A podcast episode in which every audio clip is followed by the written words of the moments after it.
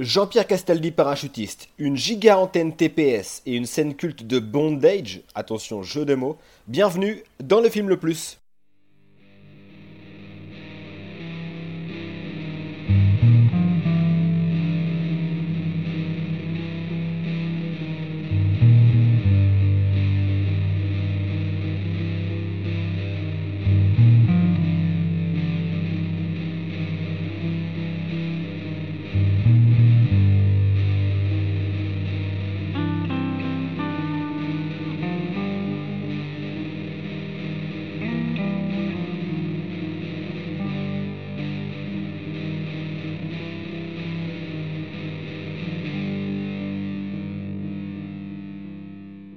Salut à tous, bienvenue dans Le Film Le Plus, podcast ciné qui nous permet de découvrir ou de redécouvrir certains films, qu'ils soient bons ou mauvais.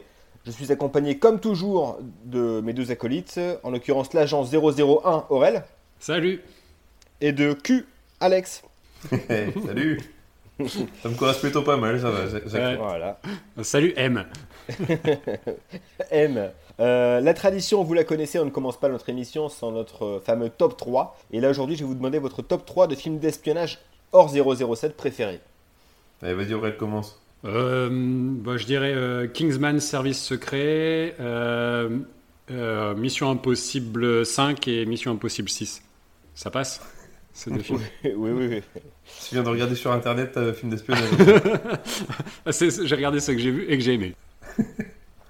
Euh, moi, il y a Ennemi d'État que j'aime vraiment bien.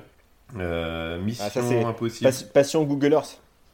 Ouais, c'était trop bien sûr. C'était, euh, t'as l'impression de, voir le film GTA, les vieux GTA. Mission Impossible Fallout pour le grand spectacle, j'ai vraiment bien aimé celui-là. Et pour changer un peu, un documentaire Citizen 4 qui raconte l'histoire de Snowden. Oh là là, le mec qui se fait cultiver quoi. Il regarde des documentaires. à chaque fois, c'est reco, c'est des documentaires. C'est toujours ça, ça change des westerns de la dernière fois. Hein. C'est un peu plus, un peu plus travaillé. toi, Pierrot? Euh, Pour moi, c'est à la poursuite d'Octobre Rouge de McTiernan avec Sean Connery et Alec Baldwin. Je sais pas si vous l'aviez vu celui-ci, film de, film de sous-marin évidemment. Bah, moi, j'avais OSS 117. Rio ne répond plus, même si c'est une, c'est une parodie un petit peu des James Bond. C'est l'un de mes films préférés d'espionnage. Et euh, en 3, je vais dire Jason Bourne, le tout premier. Quand il commençait à, faire bouger la caméra et qu'on n'arrivait plus à suivre le. Voilà, le, truc caméra à l'épaule. cam. Le truc documentaire, ça m'avait plu. Euh, voilà, petit rappel du coup du principe de l'émission. Euh, vous commencez à, la connaître, euh, ouais, pour les, 17 personnes qui nous regardent. Vous avez vu, on a progressé hein, depuis le dernier. Alors, vous le savez, nous avons choisi un thème, puisque nous sommes trois, chacun d'entre nous a sélectionné un film qui s'y rattache. mes acolytes et moi allons ensuite débattre, confronter ces films selon différents critères à savoir la réalisation, le scénario, le jeu d'acteur, plus une catégorie bonus qu'on dévoilera ensuite. En fin d'émission, nous devrons déterminer quel est le film le plus, et aujourd'hui nous voulons savoir quel est le film le plus bondissant. Mais Pierrot, qu'est-ce qu'un film bondissant?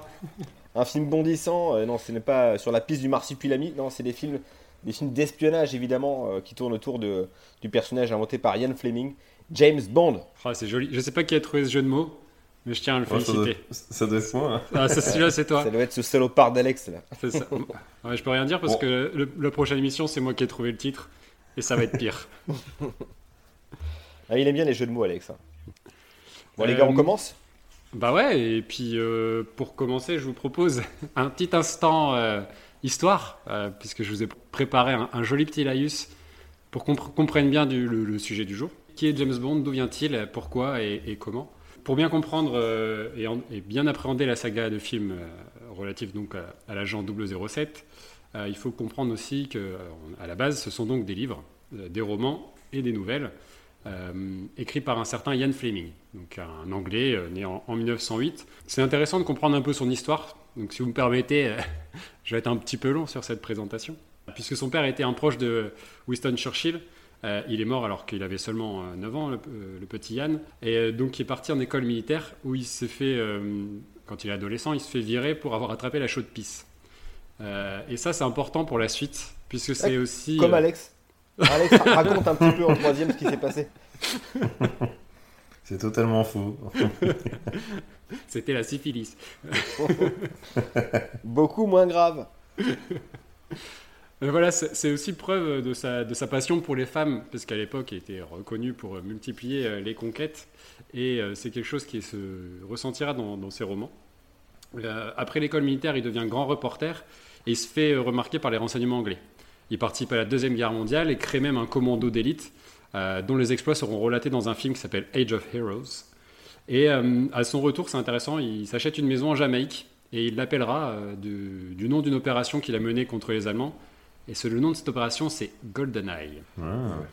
Il finit donc par se marier et pour continuer à s'évader euh, malgré sa situation d'homme marié, il se met à créer un, alter ego en papier, James Bond. Donc dans un premier roman en 1953, Casino Royale. Et, le nom de James Bond, il le récupère d'ailleurs euh, assez bêtement. C'est le nom de l'auteur d'un traité d'ornithologie qui traînait sur son bureau. Il s'est dit tiens, ça pourrait être euh, intéressant comme nom de héros. en fait, à la base, James Bond, il est ornithologue. Le vrai James Bond est un, un ornithologue. d'ornithologue avec Daniel Craig. il mettrait des branlés au canard terrible. il y a peut-être un, producteur qui t'écoute. Il se met à écrire aussi pour répondre au succès de son frère, euh, notamment auprès de sa maman, parce qu'il y avait une petite rivalité avec son frère qui était un, aventurier, euh, enfin un auteur qui, euh, qui, a écrit un livre qui s'appelle Un aventurier au Brésil, qui retrace le voyage sur les traces du colonel Fawcett, le héros de The Lost City of Z. Ian Fleming meurt en 1964 à 56 ans d'une pleurésie, donc une inflammation de la, de la plèvre, en jouant au golf sous la pluie. Triste, triste mort. Il aura écrit au total 14 romans et deux recueils de nouvelles.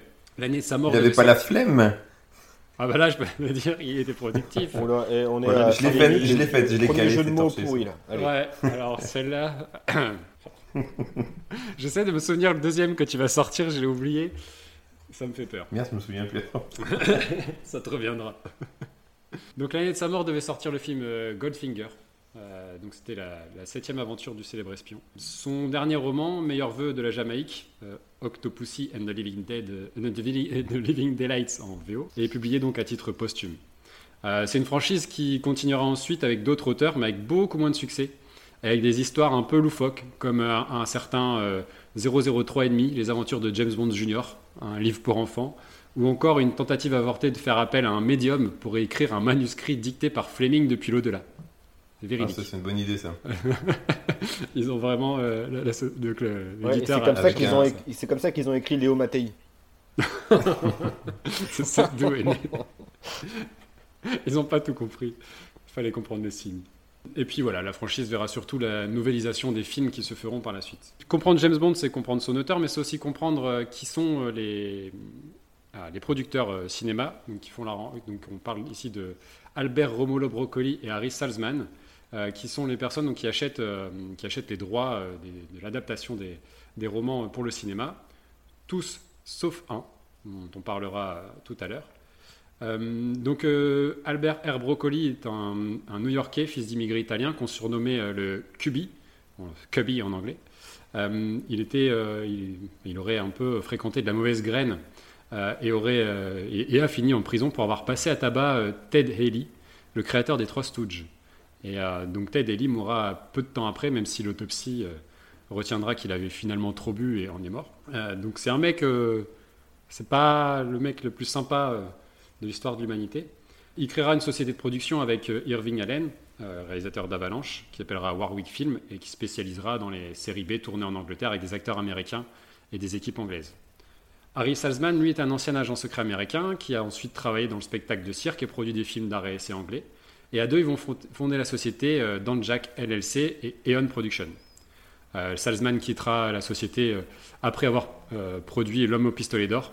Et Broccoli, lui, laissera la gestion de la société à sa fille Barbara et à son beau-fils Michael J. Williams, puisque donc Albert Broccoli mourra en 1994. Les films se font régulièrement dans, des, dans le cadre de coproductions, comme dernièrement avec MGM, Columbia, Universal, ou sur le premier film dont on va parler tout à l'heure, une coproduction française avec les, les productions artistes associés mais tu vas sûrement en parler, Alex. Oui, oui. Euh, donc au total, avec, euh, avec euh, Mourir peut attendre, on a eu, donc, qui sort aujourd'hui, ça fera donc 27 films James Bond qui ont vu le jour.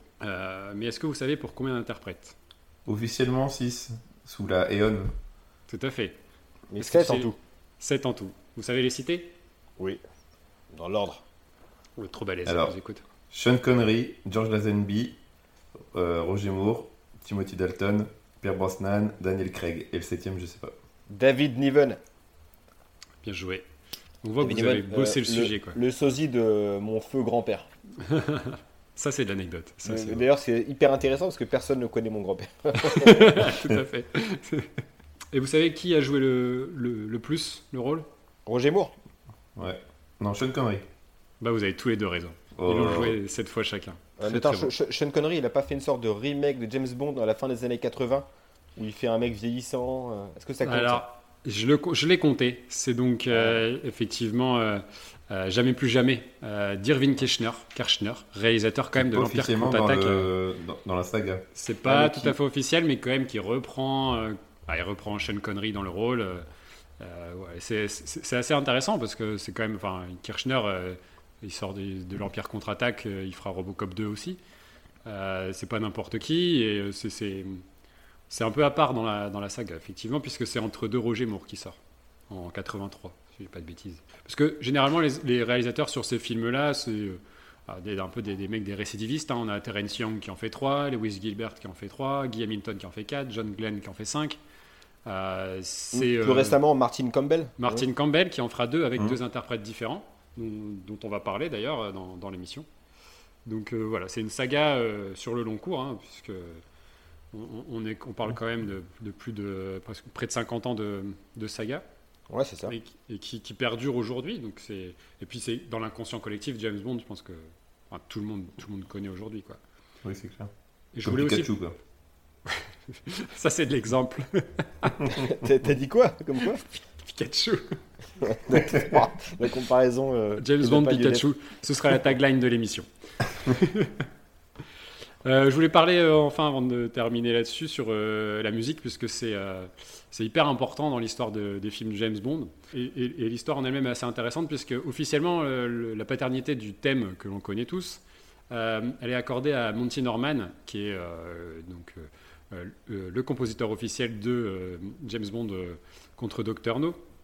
Mais en fait officieusement il a un peu été remplacé par John Barry tellement son score était jugé mauvais par, par les producteurs. Donc John Barry est venu un peu en secours sur le score et lui aurait euh, euh, récupéré euh, d'anciens- d'anciennes compositions pour l'adapter et créer le thème tel qu'on tel qu'on le connaît aujourd'hui. Et plus tard aussi a été pressenti Lou Bega. Et avant d'être vraiment largué euh, comme une merde, euh, ça c'était avant Casino Royale. Ju- Juste avant, Je tiens à le rappeler. Voilà. Salut euh, Lou, si tu nous Lou écoutes. Bega, c'est- Donc, comment tu veux que je reprenne derrière ça? Euh, Bon, pour se rattraper, Barry sera quand même officiellement euh, 11 fois à l'œuvre sur les suites, ce qui n'est pas rien, puisqu'on retrouve d'autres noms assez ronflants euh, sur la, musique, comme Michel Legrand, David Arnold, Eric Serra, euh, ou alors dans tout le dernier, je ne sais pas si c'est une bonne nouvelle, un certain Hans Zimmer. Je vais euh, m'arrêter là sur ma présentation de James Bond. Et non, Alex, je ne ferai pas un topic sur les James Bond Girls, ni sur le nombre d'actrices françaises s'étant prêtées à l'exercice. C'est nul. Merci Aurélien pour euh, euh, cette magnifique présentation. Euh, je vous propose du coup de savoir quels sont les trois films dont on va parler ce soir.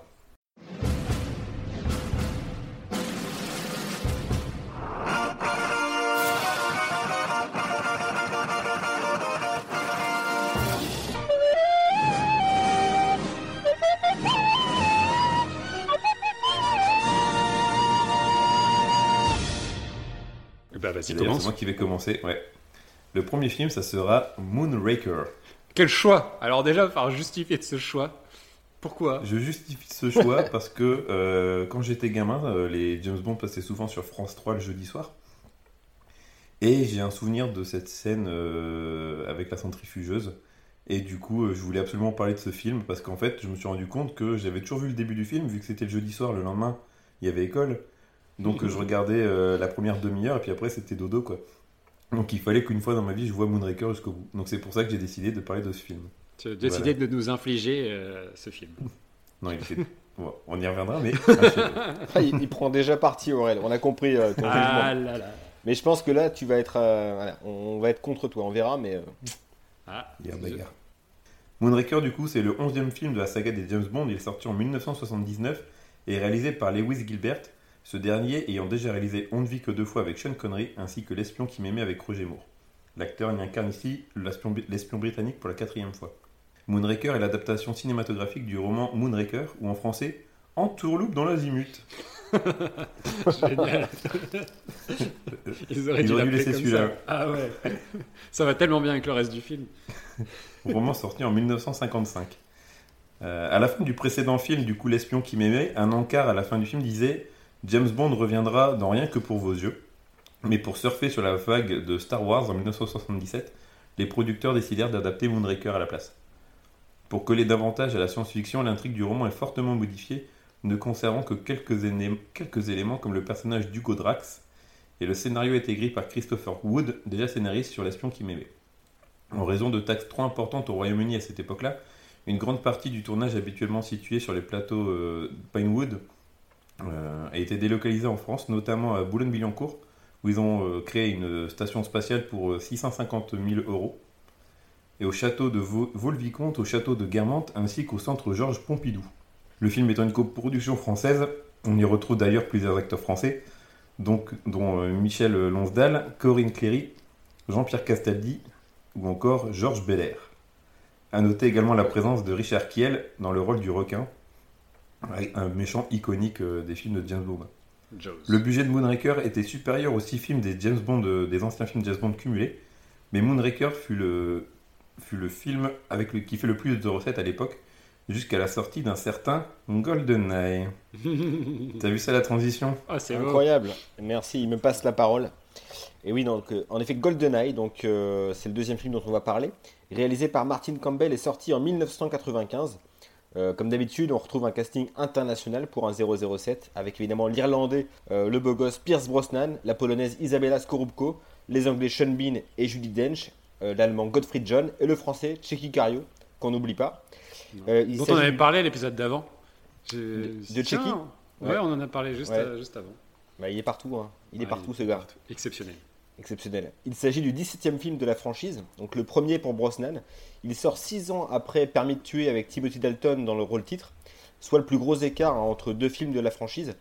Euh, ça, c'était dû à des désaccords entre Timothy Dalton et, la prod. Euh, il faut aussi dire qu'il s'agit du retour en grâce de la franchise, qui restait sur deux films qui avaient laissé sur leur fin les fans et la critique. Et je pense que l'interprétation de Brosnan y est à mon avis pour beaucoup. Ça, on verra ça ensuite. Il faut savoir que c'est la première fois qu'un James Bond atteint de tels sommets au box-office avec 350 millions de dollars pour un budget de 60 millions. Euh, il est à l'époque le James Bond le plus rentable. On verra ensuite évidemment qu'il sera dépassé largement. Euh, il faut dire aussi que le film a déployé l'artillerie lourde en termes de marketing. La chanson GoldenEye interprétée par Tina Turner bien sûr. Et surtout le jeu vidéo sur Nintendo 64 qui porte le succès du film au-delà des salles de cinéma. Bah un mode multijoueur incroyable. Le mode histoire, je m'en souviens pas trop, mais je crois que c'était pas ça. Bah, en fait, GoldenEye, moi je me souviens surtout, ouais, c'est de ça, du jeu vidéo plus que du film. On parlait de. Ah. Est-ce que le mode histoire dans le jeu était intéressant ou tout le monde joue au multijoueur de toute façon? Tout le monde joue au multi, hein. c'était l'intérêt du jeu, je crois. et de la console. Et de la console. À 4. Alors, petit, petit mot aussi à propos du Real, donc euh, comme je le disais, le, néo-zélandais Martin Campbell, euh, qui réalisait notamment Le Masque de Zoro, Vertical Limit, et plus tard un autre Bond, donc Casino Royale, on l'a dit. Il euh, faut aussi savoir que le GoldenEye est le nom de la résidence coloniale de Ian Fleming, située en Jamaïque. C'était une façon de rendre hommage au créateur de Bond, puisque c'est une œuvre totalement originale. Euh, qui sort vraiment de, des, bouquins, des bouquins 007. Voilà. On passe on passe à la suite eh ben justement, je prends la balle au bon puisqu'on va parler de Casino Royale parce que moi j'ai choisi donc euh, Casino Royale qui marque, comme tu l'as dit, le retour de Martin Campbell 11 ans après GoldenEye, donc on est en, 2006. donc qui a signé entre-temps les films que tu as cités et qui se rendra coupable un peu plus tard de l'adaptation de Green Lantern au cinéma. Euh, à la photo, on retrouve une nouvelle fois filmé eux, donc euh, qui était déjà à l'œuvre sur GoldenEye et le masque de Zorro, et qui signera plus tard la photo des Chihuahuas de Beverly Hills, des Schtroumpfs ou de Bob l'éponge le film. On est sur du lourd. Il s'est perdu en route le mec. un petit peu, un petit peu. Écoute, faut bien bouffer. Euh, Casino Royale est une œuvre un peu un peu à part puisque c'est un peu un, un prologue de la saga James Bond avec un parti pris assez déroutant puisque euh, le choix de l'interprète du personnage titre euh, se porte sur un acteur qui sera le plus jeune acteur à interpréter le rôle de James Bond. Pourtant, à la base, il cherchait vraiment quelqu'un de vraiment plus jeune pour marquer l'origine, euh, puisque Henri Cavill fut le premier à passer le casting à, l'âge de 22 ans. et Beaucoup d'acteurs furent envisagés, comme Sam Worthington, donc Avatar, Carl Urban qui interprète Dredd dans le film Dredd. plusieurs acteurs auraient refusé, tels que Gerard Butler, Evan McGregor, Orlando Bloom ou Hugh Jackman. Et Cadmerade et Laurent Rounac, il faut pas oublier. Cocorico. Laurent Rounac, ça l'aurait fait quoi. Mais c'est vrai que bon, pour un acteur, c'est pas facile de se dire qu'on va jouer ce personnage qui est quand même tellement. Du personnage tellement plus fort que l'acteur, généralement, ça, ça, peut faire peur pour un acteur. Puis c'est lorsqu'elle croise Daniel Craig dans un costume sur mesure lors d'un enterrement que Barbara Broccoli, donc euh, la productrice, euh, voit en Daniel Craig le futur interprète de James Bond. Il refuse d'abord, euh, forcément, mais c'est finalement le script coécrit en partie avec Paul Haggis, oscarisé pour Million Dollar Baby, qui finira de le convaincre. Euh, après, il suivra un, entraînement drastique, va prendre 10 kilos de muscles, euh, bien aidé en cela par son passé de rugbyman euh, semi-professionnel. Le grand méchant, lui, est interprété par Mads Mikkelsen, inconnu alors aux États-Unis, qu'on avait pu découvrir dans Pusher 2 de Nicolas Winding Refn, qui deviendra par la suite un peu plus bankable à Hollywood, puisqu'on le verra dans Le Guerrier Silencieux, Le Choc des Titans ou encore Star Wars Rogue One. Et deviendra même Hannibal Lecter dans la série du même nom. Casino Royale, euh, c'est un vieux loup de mer pour les producteurs, puisque euh, Ian Fleming, euh, au début de sa carrière d'écrivain, a vendu très vite les droits pour une adaptation dans une série télé qui s'appelait Climax. Donc il y aura un épisode de la série qui adaptera son, son roman. et il y aura aussi une adaptation audio pour laquelle il n'y a, plus aucune trace aujourd'hui. Et une adaptation cinéma un peu particulière en 1967 avec un Woody Allen en fils caché de James Bond, qui sortira forcément euh, des, canons de la série. Donc un peu plus tard, en 1999, donc au moment du succès des James Bond de Pierce Brosnan, euh, il y a des manœuvres qui se lancent un petit peu pour lancer cette euh, adaptation de Casino Royale. et c'est pile poil le moment où la MGM, la MGM attaque Sony sur un projet d'adaptation. Et en fait, si vous voulez, c'est un peu, ça servira de, monnaie d'échange pour que Sony récupère les droits de Spider-Man euh, en échange de, Casino Royale. Euh, pourtant, le studio n'embraye pas avec Casino Royale, puisqu'il fera Meurt un autre jour, euh, toujours avec Pierce Brosnan, qui, aura, qui sera un des plus gros succès au box-office. Mais avec les événements du 11 septembre, le studio se dit que bon, son héros est un peu hors du temps, on n'est plus vraiment en phase avec l'actualité. et donc, il décide de tout changer et de virer Pierce Brosnan par téléphone sympa. Euh, et aussi parce que, euh, accessoirement, son cinquième film devait lui rapporter à lui tout seul euh, rien de moins que 30 millions de dollars. le projet est même récupéré par Tarantino en 2004. il voulait situer l'histoire. Il voulait situer l'histoire dans les années 60 en noir et blanc, avec la condition que Brosnan reprenne le costume.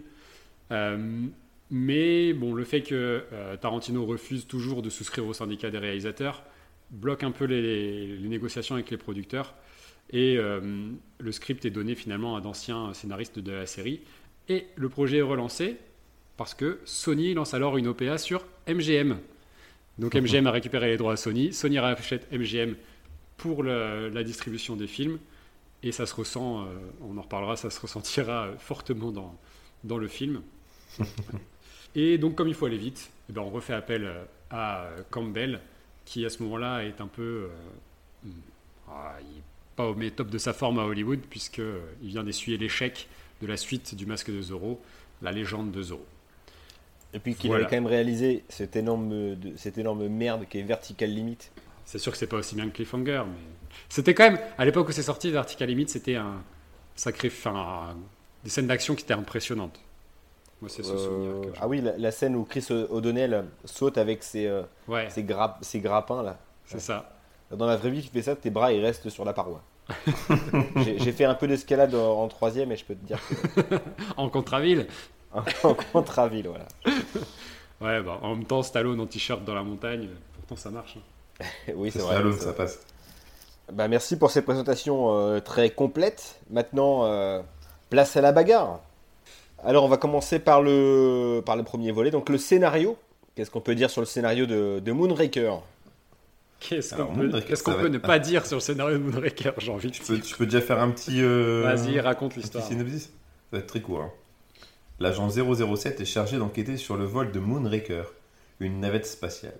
Il découvre que le responsable n'est d'autre que le constructeur de l'engin spatial lui-même, Hugo Drax. Mais pourquoi Drax a-t-il volé sa propre navette? Je m'arrête là. je m'arrête là parce qu'il y a beaucoup de choses à dire. parfait là. Ouais. Alors, qu'en avez-vous pensé de ce scénario, de ce magnifique film Bah, moi j'ai Est-ce qu'on spoil tout de suite? Est-ce qu'on spoil tout de suite le plan diabolique du méchant ou pas Dominer le monde Ah oui, non, c'est vraiment, vraiment, ça. En faisant quoi? En faisant quoi? Une orgie dans l'espace? C'est quand même ça le principe. Ah, il, est, il, est, il, est, vraiment diabolique ce méchant là, Hugo Drax. Ah oui, oui, et puis il a une tête, euh, il a une tête de Robert Rue euh, jeune euh, qui fait un peu peur, hein, ça c'est sûr. Moi, alors j'ai une, j'ai un aveu à vous faire, ça faisait longtemps. Vous pouvez parler de la, vous avez parlé de la fin directe. J'ai un gros trou noir sur la fin. C'était tellement long. Ah, tu t'es endormi? Je me suis endormi moment quand ils sont dans la station spatiale. Comment je me suis réveillé. Je me suis réveillé en prenant. Oh, arrêtez. Non, non, non, Ça a vieilli. On aurait dit un. Bon, attends, ça c'est la réalisation. On en reparlera tard. Alors, on va recommencer les, bases. Les bases. Déjà, le film commence sur un vol de d'une navette spatiale. Ah oui, et puis normal. Les mecs, ils dorment dans la navette, personne ne les a vus. la navette en train de se faire transporter, et hop, allez Ils conduisent euh, une navette spatiale juste en manteau de cuir, sans protect, rien. Nickel. Ça. si on part sur les incohérences, effectivement, c'est un carjacking, mais qu'une navette spatiale, c'est incroyable. Mais non, pour tout le reste, il y a quand même. En fait, Drax, c'est Elon Musk euh, pour le coup. Ah oui, j'ai pensé à ça. J'ai pensé directement à Elon Musk. C'est un peu l'histoire d'Elon Musk, euh, le, scénario de. Elon Musk qui part bien en couille. Hein. ah, ouais, ouais, Non, après, après sur le scénar, c'est très, très bordélique. Euh, on comprend très bien ce qui, s'y passe, mais euh, à la rigueur, en fait, on s'en fout. Moi, c'est toutes les aventures que peut vivre James Bond, euh, qui sont pas liées les unes aux autres. j'ai pris vraiment du plaisir sur le, sur, le, sur le scénario. Je pense que les mecs se sont régalés à écrire ça. C'est euh, En fait, ça part dans tous les sens. Il va chercher, il, y a des infos sur du verre. Après, il y, a, des trucs avec une plante, mais tu sais pas du tout où ça mène en fait. C'est vraiment, il pas James Bond. et, et tu t'en fous. Personne, oui. je m'en foutais de ces infos. J'attendais juste qu'elles se recoupent à un moment. C'est juste un prétexte pour vraiment voyager partout. Quoi. Ah ouais, pour le coup, ils se sont fait plaisir là. Et je, pense que savoir pourquoi tu as aimé, parce que tu disais en intro que tu étais fan d'OSS 117, et je pense que c'est ah typiquement ce film ou ce genre de cette période de film qui a servi d'inspiration à OSS 117. Ah, de, de base. Surtout sur Rio, Rio ne répond plus. Il y, a, il, y a il y a plein de trucs qui sont repris euh, de là. Quoi. Ah bah la, scène justement qui se passe à Rio, ouais. Euh. Mais d'ailleurs, en fait, ce film, il est, on voit le scénario, du coup, il est, il est quand même bardé d'humour. Mais souvent dans le James Bond. Ouais, mais là, vraiment, pour le coup... là, c'est poussé à l'absurde. Ouais, c'est ça, c'est que ça Il y a, notamment une scène qui se passe dans un, dans un, monastère au Brésil où le mec en fait euh, cherche, euh, bah, cherche des agents du, du, MI6. Il ouvre une porte, il voit deux moines se battre, faire du judo hein, quasiment. Et euh, je sais pas si. Comme dans Wayne's World, c'est comme dans la scène dans Wayne's World, c'est un hommage dans Wayne's World. Et ouais, je sais pas, c'est un peu, un peu étonnant. Je me souviens pas de cette scène. Putain, mais il était très bien Wayne's World. non Ah non, même dans Moonraker, je m'en souviens pas. J'ai l'impression que tu choisis vraiment des films qui te plaisent pas du tout, Aurélien, c'est incroyable. Écoute, non, non, je, dis pas que j'ai pas aimé. Je dis, en fait, c'est sous quel angle tu prends le truc? C'est que les films dont on va parler après, il y a un crescendo dans le sérieux. Il y a toujours des touches d'humour. Mais c'est plus. Il y a le crescendo sérieux. C'est plus fréquentable en fait les autres que celui-là. On est vraiment dans une autre époque. En fait, il date d'une époque où, bah, déjà, comme je disais, le film il veut surfer sur la vague Star Wars. Mais franchement, pendant les deux tiers du film, euh, on, te vend un peu euh, la jaquette du film. T'as euh, Roger Moore dans une combi de spationaute. Et pendant les deux tiers du film, à part voir une navette au début, t'as pas d'infos sur que sur ce, ça va se finir euh, dans l'espace, tu vois. Il y a, y a ce côté, c'est un James Bond euh, assez classique pour l'époque, et c'est vraiment aux deux tiers du film, quand il arrive dans la base du méchant, qui lui explique son plan complètement foireux pour euh, refaire l'humanité avec des beaux gosses, euh, ah après il part dans l'espace. Ah ouais, ça c'est pas mal. Dans, le film, il y, a, quand même plein de thèmes qui sont abordés. Alors c'est souvent maladroit, mais moi je l'ai abordé. Euh, moi dans mes souvenirs, ce film c'était une sombre merde. Et au final, lorsque je l'ai vu, euh, voilà, on verra, on verra ensuite. Ça, c'est pas du tout à quoi, à ce à quoi je m'attendais.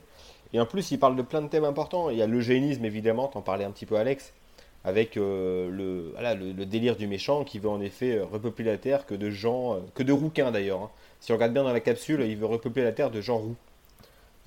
Des gens roucasses. Allez, stop. oh putain. Et il veut du coup rendre stérile l'humanité en envoyant des, euh, des sortes de, de bombes euh, qui explosent avec un- une, euh, une Même toi, fleur. t'es pas, même toi, Ouais, t'as pas je, suis compris. même- je suis- je suis pas serein sur euh, l'explication. J'ai rien compris, moi, perso. Une fleur qui, rend Qui- les, les gens euh, stériles. Et du coup, vu que lui, il est dans l'espace avec euh, sa galerie de, de beaux gosses, ils vont tous forniquer dans l'espace pendant des, des- des années. Et puis après, les descendants, ils vont revenir sur la Terre pour repeupler un monde idéal avec que des beaux gosses. C'est Et des frères et sœurs. Et des frères et sœurs, Ouais, du coup. Et consanguins, ouais. Mon projet sera de faire le Pas-de-Calais sur toute la Terre. Oh putain, le méchant quoi. Non, c'est vrai que le, en termes de, de plan, euh, on a connu mieux pour un, un James Bond. Ça, à ce niveau-là, je suis d'accord, il y, a- il y a plein de trucs qui vont pas. Mais moi, c'est vraiment le- l'humour qui m'a vraiment marqué. Non, mais en Notamment fait, la c'est pas, pas Michael passe- Lonsdale le méchant, hein, c'est c'est Gervais Martel. hein.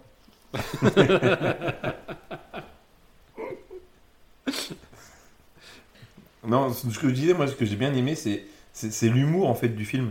Même si c'est vraiment poussé à la lourdeur ultime, notamment la scène euh, qui est à Venise quand il a une course poursuite en gondole. La gondole sort. Pourquoi? Attends, déjà, le mec il prend une gondole et c'est une gondole tunée avec des Qui peut, Avec, qui peut euh, rouler. qui peut rouler. Et là, les gens qui sont sur la place Saint-Marc, il y a, il y quoi 4-5 scénettes où il y a un mec euh, qui se prend de l'eau sur lui euh, parce qu'ils sont tous ébahis de voir euh, James Bond sur sa Un gondole. autre qui pense qu'il hallucine, donc il regarde sa bouteille de vin. Oui, oui. Ouais. Ah, le ce vin, il est fort. Ou le, le- il, il coupe une gondole en deux. C'est ce, Oui. c'est ce passage-là. Ouais, ouais. ouais. Ouais. Et on- le gondolier qui coule alors que le couple continue de s'embrasser. Ça, c'est assez drôle. Je veux dire, ça, ça passe. En fait, il y a des moments. il sent, comme on dit, ça sent la parodie, ça sent le OSS 117. Ouais, ouais, mais est-ce que c'est on, voulu on a l'impression qu'ils en Mais avaient non, ouais. euh, ras le cul, qu'ils voulaient peut-être changer un petit peu le- la donne par rapport au, au film précédent. Mais je trouve que c'est assez raccord avec d'autres films que j'ai vus, euh, enfin en tout cas dans mes souvenirs, euh, des 007 avec Roger Moore, notamment Octopussy. Alors qui pour, qui pour le coup lui est une vraie merde. hein. Ça je vous le conseille pas du tout. Mais il y, a- il y a toujours ce truc là un peu, un peu loufoque qui a rien à voir. tu sais pas si t'es dans la comédie ou dans un film un peu sérieux. Et là, là c'est un peu la même chose, mais de A à Z. Dis donc. euh, Ah, mais tout dans son comportement. C'est la vitesse à laquelle il emballe les femmes dans le film. C'est-à-dire qu'on n'est pas une heure de film, il en a emballé trois différentes. Enfin, il- c'est un pineur, le gars, il fait que ça pendant tout le film, quoi. Il Le finit mec, il avait faim, de, et, de euh, nos jours, il a un bracelet électronique euh, au bout d'un quart d'heure. Ah, ah ouais, non, mais c'est un stalker, mais c'est c'est terrible. hein. Et il est Il est- hardcore. hein. Ah ouais, ouais. c'est un, c'est un- c'est un forceur. Voilà, c'est un vrai forceur. Il est macho en plus. Hein. Il y a un moment, il y a une femme docteur. Oui. Et puis euh, il Ah ouais, prend bah, de haut. Genre, de une femme docteur, t'as vu ça où Enfin, on dirait vraiment macho, 007. Je vois pas l'intérêt de Ouais, ressembler à une vraiment- femme. C'est la même, euh, même principe.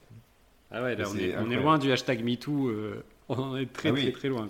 Comparé Mais aux deux autres, euh, il y a vraiment il y a une évolution peu- à ce niveau-là, c'est incroyable.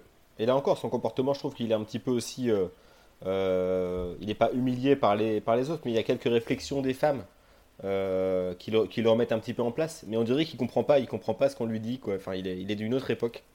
Oui, complètement. Il est un peu coincé là-dedans. Après, Roger Moore, à l'époque, il avait déjà une cinquantaine d'années pour celui-ci. Mm. Et c'est peut-être ça, il voulait peut-être montrer le personnage vieillissant, plus en phase avec, euh, avec, avec les, les jeunes femmes qui fréquentent. Moi, il y a un truc que je voudrais revenir aussi qui m'a pas trop plu, c'est que dans mes souvenirs, il y avait le, le requin, qui est un méchant assez iconique, Jaws, avec ouais. ses dents, euh, Oh. ses dents en argent. Là. Oh, c'est Joe Et Star. en fait, ouais, Ouais, Joe Stark, Et en il fait- joue vachement mal, hein, par contre. ouais, ça Ah, on en reviendra parce que là, il y a des choses à dire. Mais en fait, c'est son, pardon, excusez-moi, son arc narratif à Jaws, il est d'une nullité. Ah oui, Il veut ça, c'est. Il veut buter euh, James Bond pendant la moitié du film. Ah oui. Et à un moment, il rencontre une fille qui est soi-disant normalement censée être moche. C'est juste en fait Annette de Premier Baiser. Quoi. Euh, Ah, j'ai Ber- des... ou bien Bernadette de, euh, de la série Big Bang Theory. Ouais, c'est Ouais. un peu ça, ouais. Vas-y, c'est ça. En fait, elle est, elle est pas moche, c'est juste qu'ils ont foutu euh, des lunettes et puis euh, des couettes et puis ça fait un peu, euh, un peu enfantin. Mais euh, et du coup, en, en un quart de seconde, il tombe amoureux d'elle. Et à la Et fin, elle- il y a un et retournement de lui, situation. quoi. et il- Hein? Et elle de lui en fait. Il Oui, se il et, aussi, ouais. et hop, c'est- parti. Limite, ils, ils partent en, en se donnant la main et en sautillant euh, loin ça. de la caméra, tu vois. Ça fait vraiment. Et d'un, en le retournant de situation de, de, de son envie de, de tuer James Bond, il, s'évapore.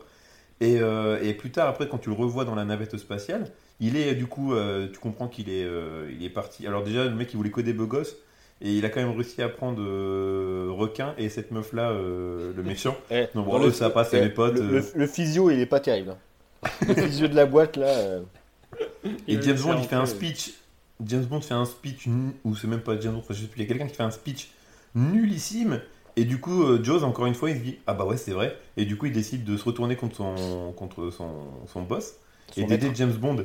Et à la fin, tu les vois, euh, Annette et euh, Jaws, qui regardent James Bond de, de- à travers un hublot, qui font coucou, et qui partent en amoureux dans l'espace. Oui, Je Ah, trouvais, pour moi, ils sont qu'à- ce méchant. C'est là où James Bond dit Oh, ça va, ils ne sont qu'à 160 km de la Terre. ok, et va. donc il va leur arriver quoi? Ça n'a aucun sens, aucun intérêt. Et en fait, pour fin, un méchant aussi iconique, ce, Ah ce non, retournement de fin. situation est vraiment nul. Et en fait, ce que j'ai lu, c'est qu'apparemment, il y avait quelqu'un euh, dans la production qui aimait bien euh, l'acteur et qui a dit il faut, il faut en faire un truc de, de Jaws, il faut pas que ça soit juste le méchant. Mais j'aurais pu faire autre chose parce que là, euh, ça décrédibilise, en- décrédibilise en fait tout son personnage. Et du coup, tu vois, si je revois le film après, maintenant, ben, il fait plus peur. Alors qu'à la base, c'est censé quand même mec qui fait 2 mètres, qui a des dents en acier, qui arrête euh, Ouais. aussi euh, un- une tyrolienne, euh, le câble Et- de, la- Ouais, de il, coupe, il coupe avec ses dents. euh, Oui, c'est ça, ouais. Un câble en métal. Et, et, non, en fait, d'entrée de jeu, t'as plus peur parce qu'il y a une scène qui se passe à Rio le soir, au carnaval de Rio. Ah, Et donc ils il arrive dans une ruelle, euh, Ouais, il est glauque, attaquer, attaquer la, la copine de Bond. Et le mec se fait La embarquer copine- par des gens tout nus, enfin, qui dansent, et euh, sans résistance. Euh, Le, le- le fait, c'est un- le méchant est bidon d'entrée. Ah ouais, non mais. C'est vrai qu'il y a des trucs des. Ouais. Et en fait, c'est la deuxième fois qu'on le voit, parce qu'on l'avait vu dans le film euh, d'avant, euh, de Jaws, et il avait fait tellement une forte impression que les producteurs ont dit il faut qu'on le remette euh, par la suite. Il est, il est dans, un des, dans un des jeux vidéo, euh, une adaptation sur GameCube, je sais plus lequel. Je me demande si on le voit pas dans Bon baiser de Russie euh, sur GameCube. Parce que c'est un méchant que tu retrouves euh, dans les En jeux. fait, il est iconique, quoi. Pour le coup, là, ils ont fait quelque chose, ils ont trouvé un, un- un- un méchant iconique. Je suis pas sûr que maintenant, tu mettrais un mec avec des dents en argent, et ça ferait aussi peur. quoi. Ça serait juste un Non. rappeur américain lambda. Ou Joey Star dans Police, ça passe. Et, euh, non, mais alors, ah, où est la responsabilité de la coproduction française là-dedans? Parce que t'as quand même l'impression que c'est les mecs qui ont bossé sur Mon curé chez les nudistes, à un moment donné, qui se sont impliqués là-dedans.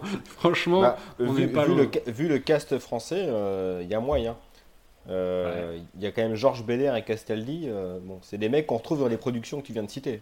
c'est ça. En fait, Castaldi, j'ai dû j'ai regardé sur internet quand est-ce qu'on le voyait? Ah, J'ai au pas tout vu, début, c'est euh, en fait au tout début du film, quand euh, James Bond il, est, euh, il va sauter en parachute, enfin sans parachute, il y a le, le, le pilote d'avion, c'est Castaldi avec euh, ses lunettes et son, son casque Sa cuir, et sa moustache. Ah oui, d'accord. Putain, faut le voir. Ouais, c'est vraiment. bah, en fait, il est tellement caché par euh, ses, ses affaires qu'on le voit pas. Donc ouais, non, pour le dire, le scénario, c'est peut-être pas forcément le, le point fort de ce film, euh, parce que c'est très mal, c'est très très mal amené. En fait, il- James Bond, il part à la recherche d'un mec qui fait du verre à Venise, euh, tout des trucs. Après, enfin, ça n'a aucun sens. Et puis cette, euh, ce plan Ah, diabolique du méchant qui est vraiment nul en fait. C'est Ça, pour toujours. ça, le euh, scénario, c'est pas. euh, De toute c'est façon, pas dans James Bond, on te cherche toujours un prétexte finalement pour te faire voyager d'un pays à un Oui. autre, d'un paysage extérieur magnifique à un autre paysage extérieur magnifique. Et puis voir euh, des les, lieux un peu iconiques. Mais, voir les euh, filles euh, de, de là-bas, si elles sont, comment elles sont sexy. D'ailleurs, tu remarqueras, dans, dans le film, il n'y a ouais. aucune fille moche. hein. Tous Bah, les plans, les filles sont en maillot de bain. euh, Il n'y a aucune fille, enfin moche, aucune fille euh, qui n'est pas super bien gaulée sexualisée. en. en- Ah, ouais, de toute façon, ça, elles sont toutes sexualisée. sexualisées. de- C'est c'est- c'est clair et net. Mais euh, ouais, tu parlais du, du voyage. Ils sont à Venise d'ailleurs. et Il, va deux fois à Venise et la deuxième fois, c'est dans un autre film qu'on a choisi aussi. Et euh, par contre, on parle des euh, pistolets laser et des explosions dans l'espace? C'est que Personne n'a Ouais, évoqué ça. c'est- si, c'est un, fi- ça c'est un film euh, qui a voulu vraiment, comme on l'avait un petit peu dit tout à l'heure, euh, surfer sur la, la mode de l'époque, de la SF.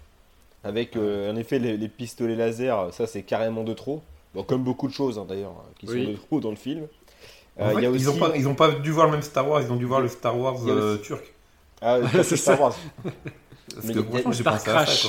Il y, a- y y des références tellement appuyées, mais c'est lourd Ah, sur tu parles de Rencontre troisième type. type. Oh là Bon, Je sais et- qu'il a appelé Spielberg. Ils ont appelé Spielberg pour savoir s'il était. OK. Et en fait, je pense que Spielberg il va dire Bon, en fait, j'aurais peut-être pas dû. ouais, je pense merdé. là. Je pense qu'il en, il- enfin, Moonraker n'a pas fait d'ombre au travail de Spielberg. Qui, qui Et aussi, il y a une référence à Alien.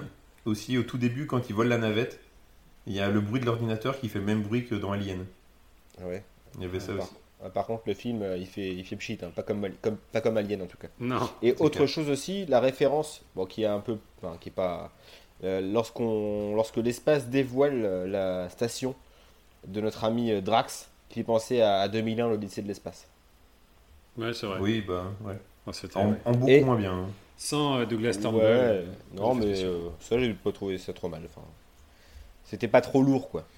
Contrairement Non, mais au en fait, de Star Wars. Ce dernier tiers, ce, ce dernier acte qui se passe dans l'espace, c'est pas en termes de, de scénario qu'il faut en parler, c'est en termes de réalisation et tout ça, mais c'est tellement improbable pour un James Bond de finir dans l'espace. Tu vois, tu parles, on parle de Fast and Furious qui veulent finir dans l'espace.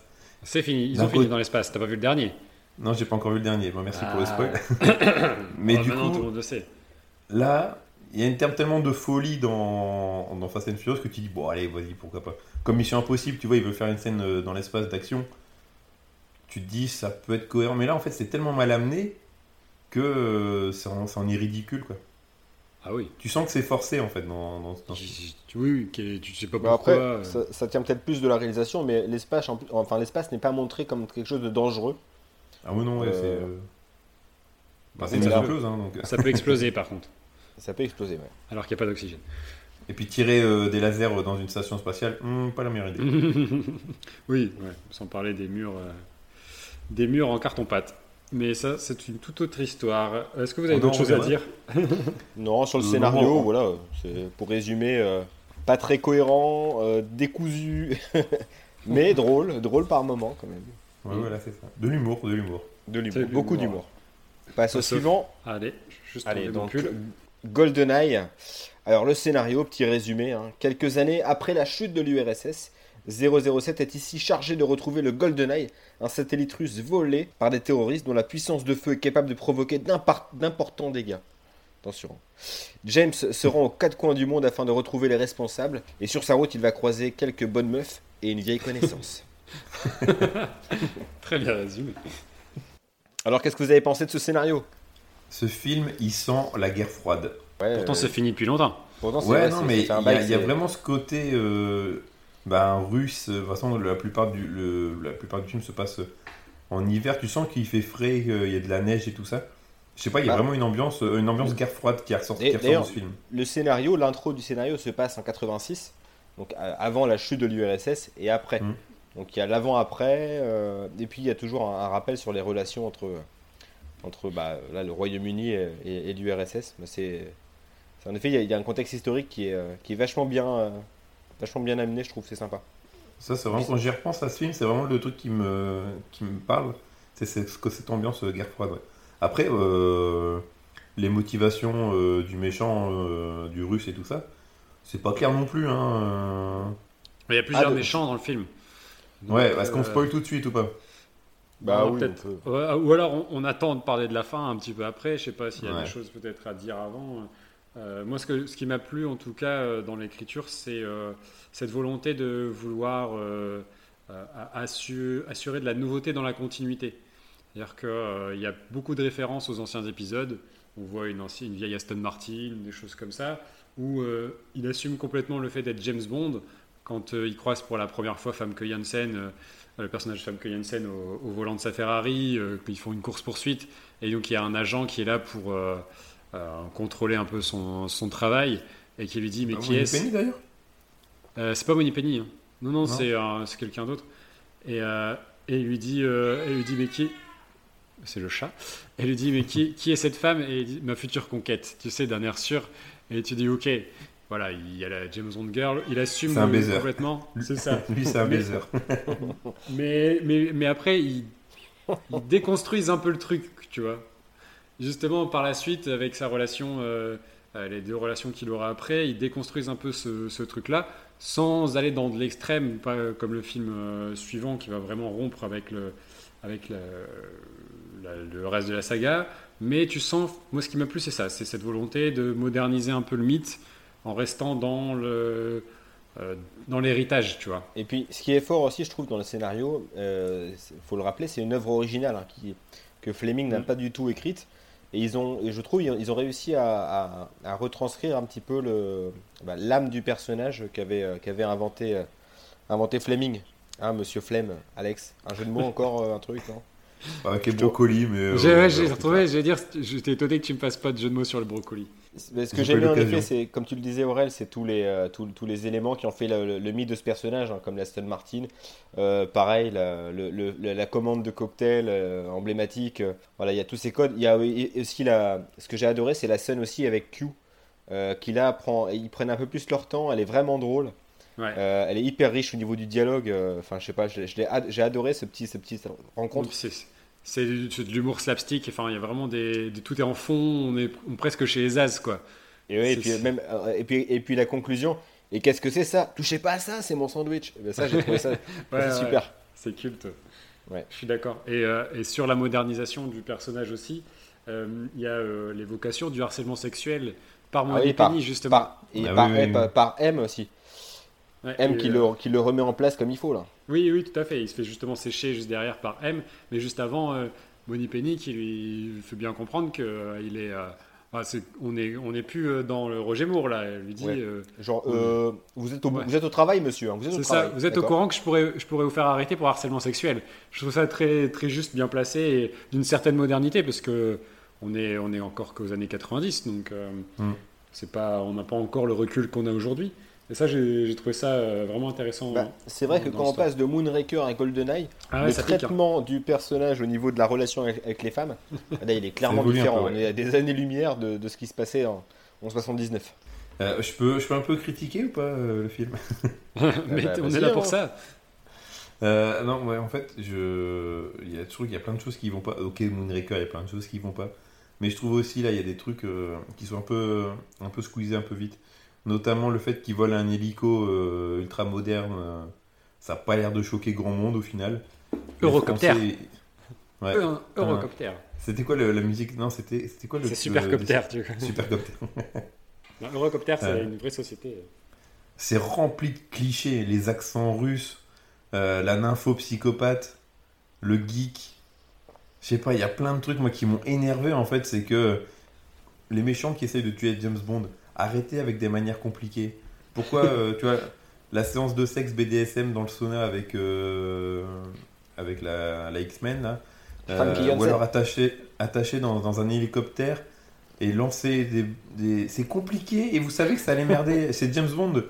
Je sais pas, tu vois, euh, il y avait- il y avait manière des choses beaucoup plus simples et je trouve que ça a vieilli là, au niveau de l'écriture. C'est des choses qui passent plus et moi j'ai vraiment eu du mal avec tout ça quoi. Euh, les Russes et les Stormtroopers ils sont incapables de, de viser droit euh, et de tirer sur quelqu'un. Euh, Ouais. on, dirait, on dirait les méchants, Les méchants dans, sont quand les- même les nazes méchants dans surtout- Metal Gear Solid.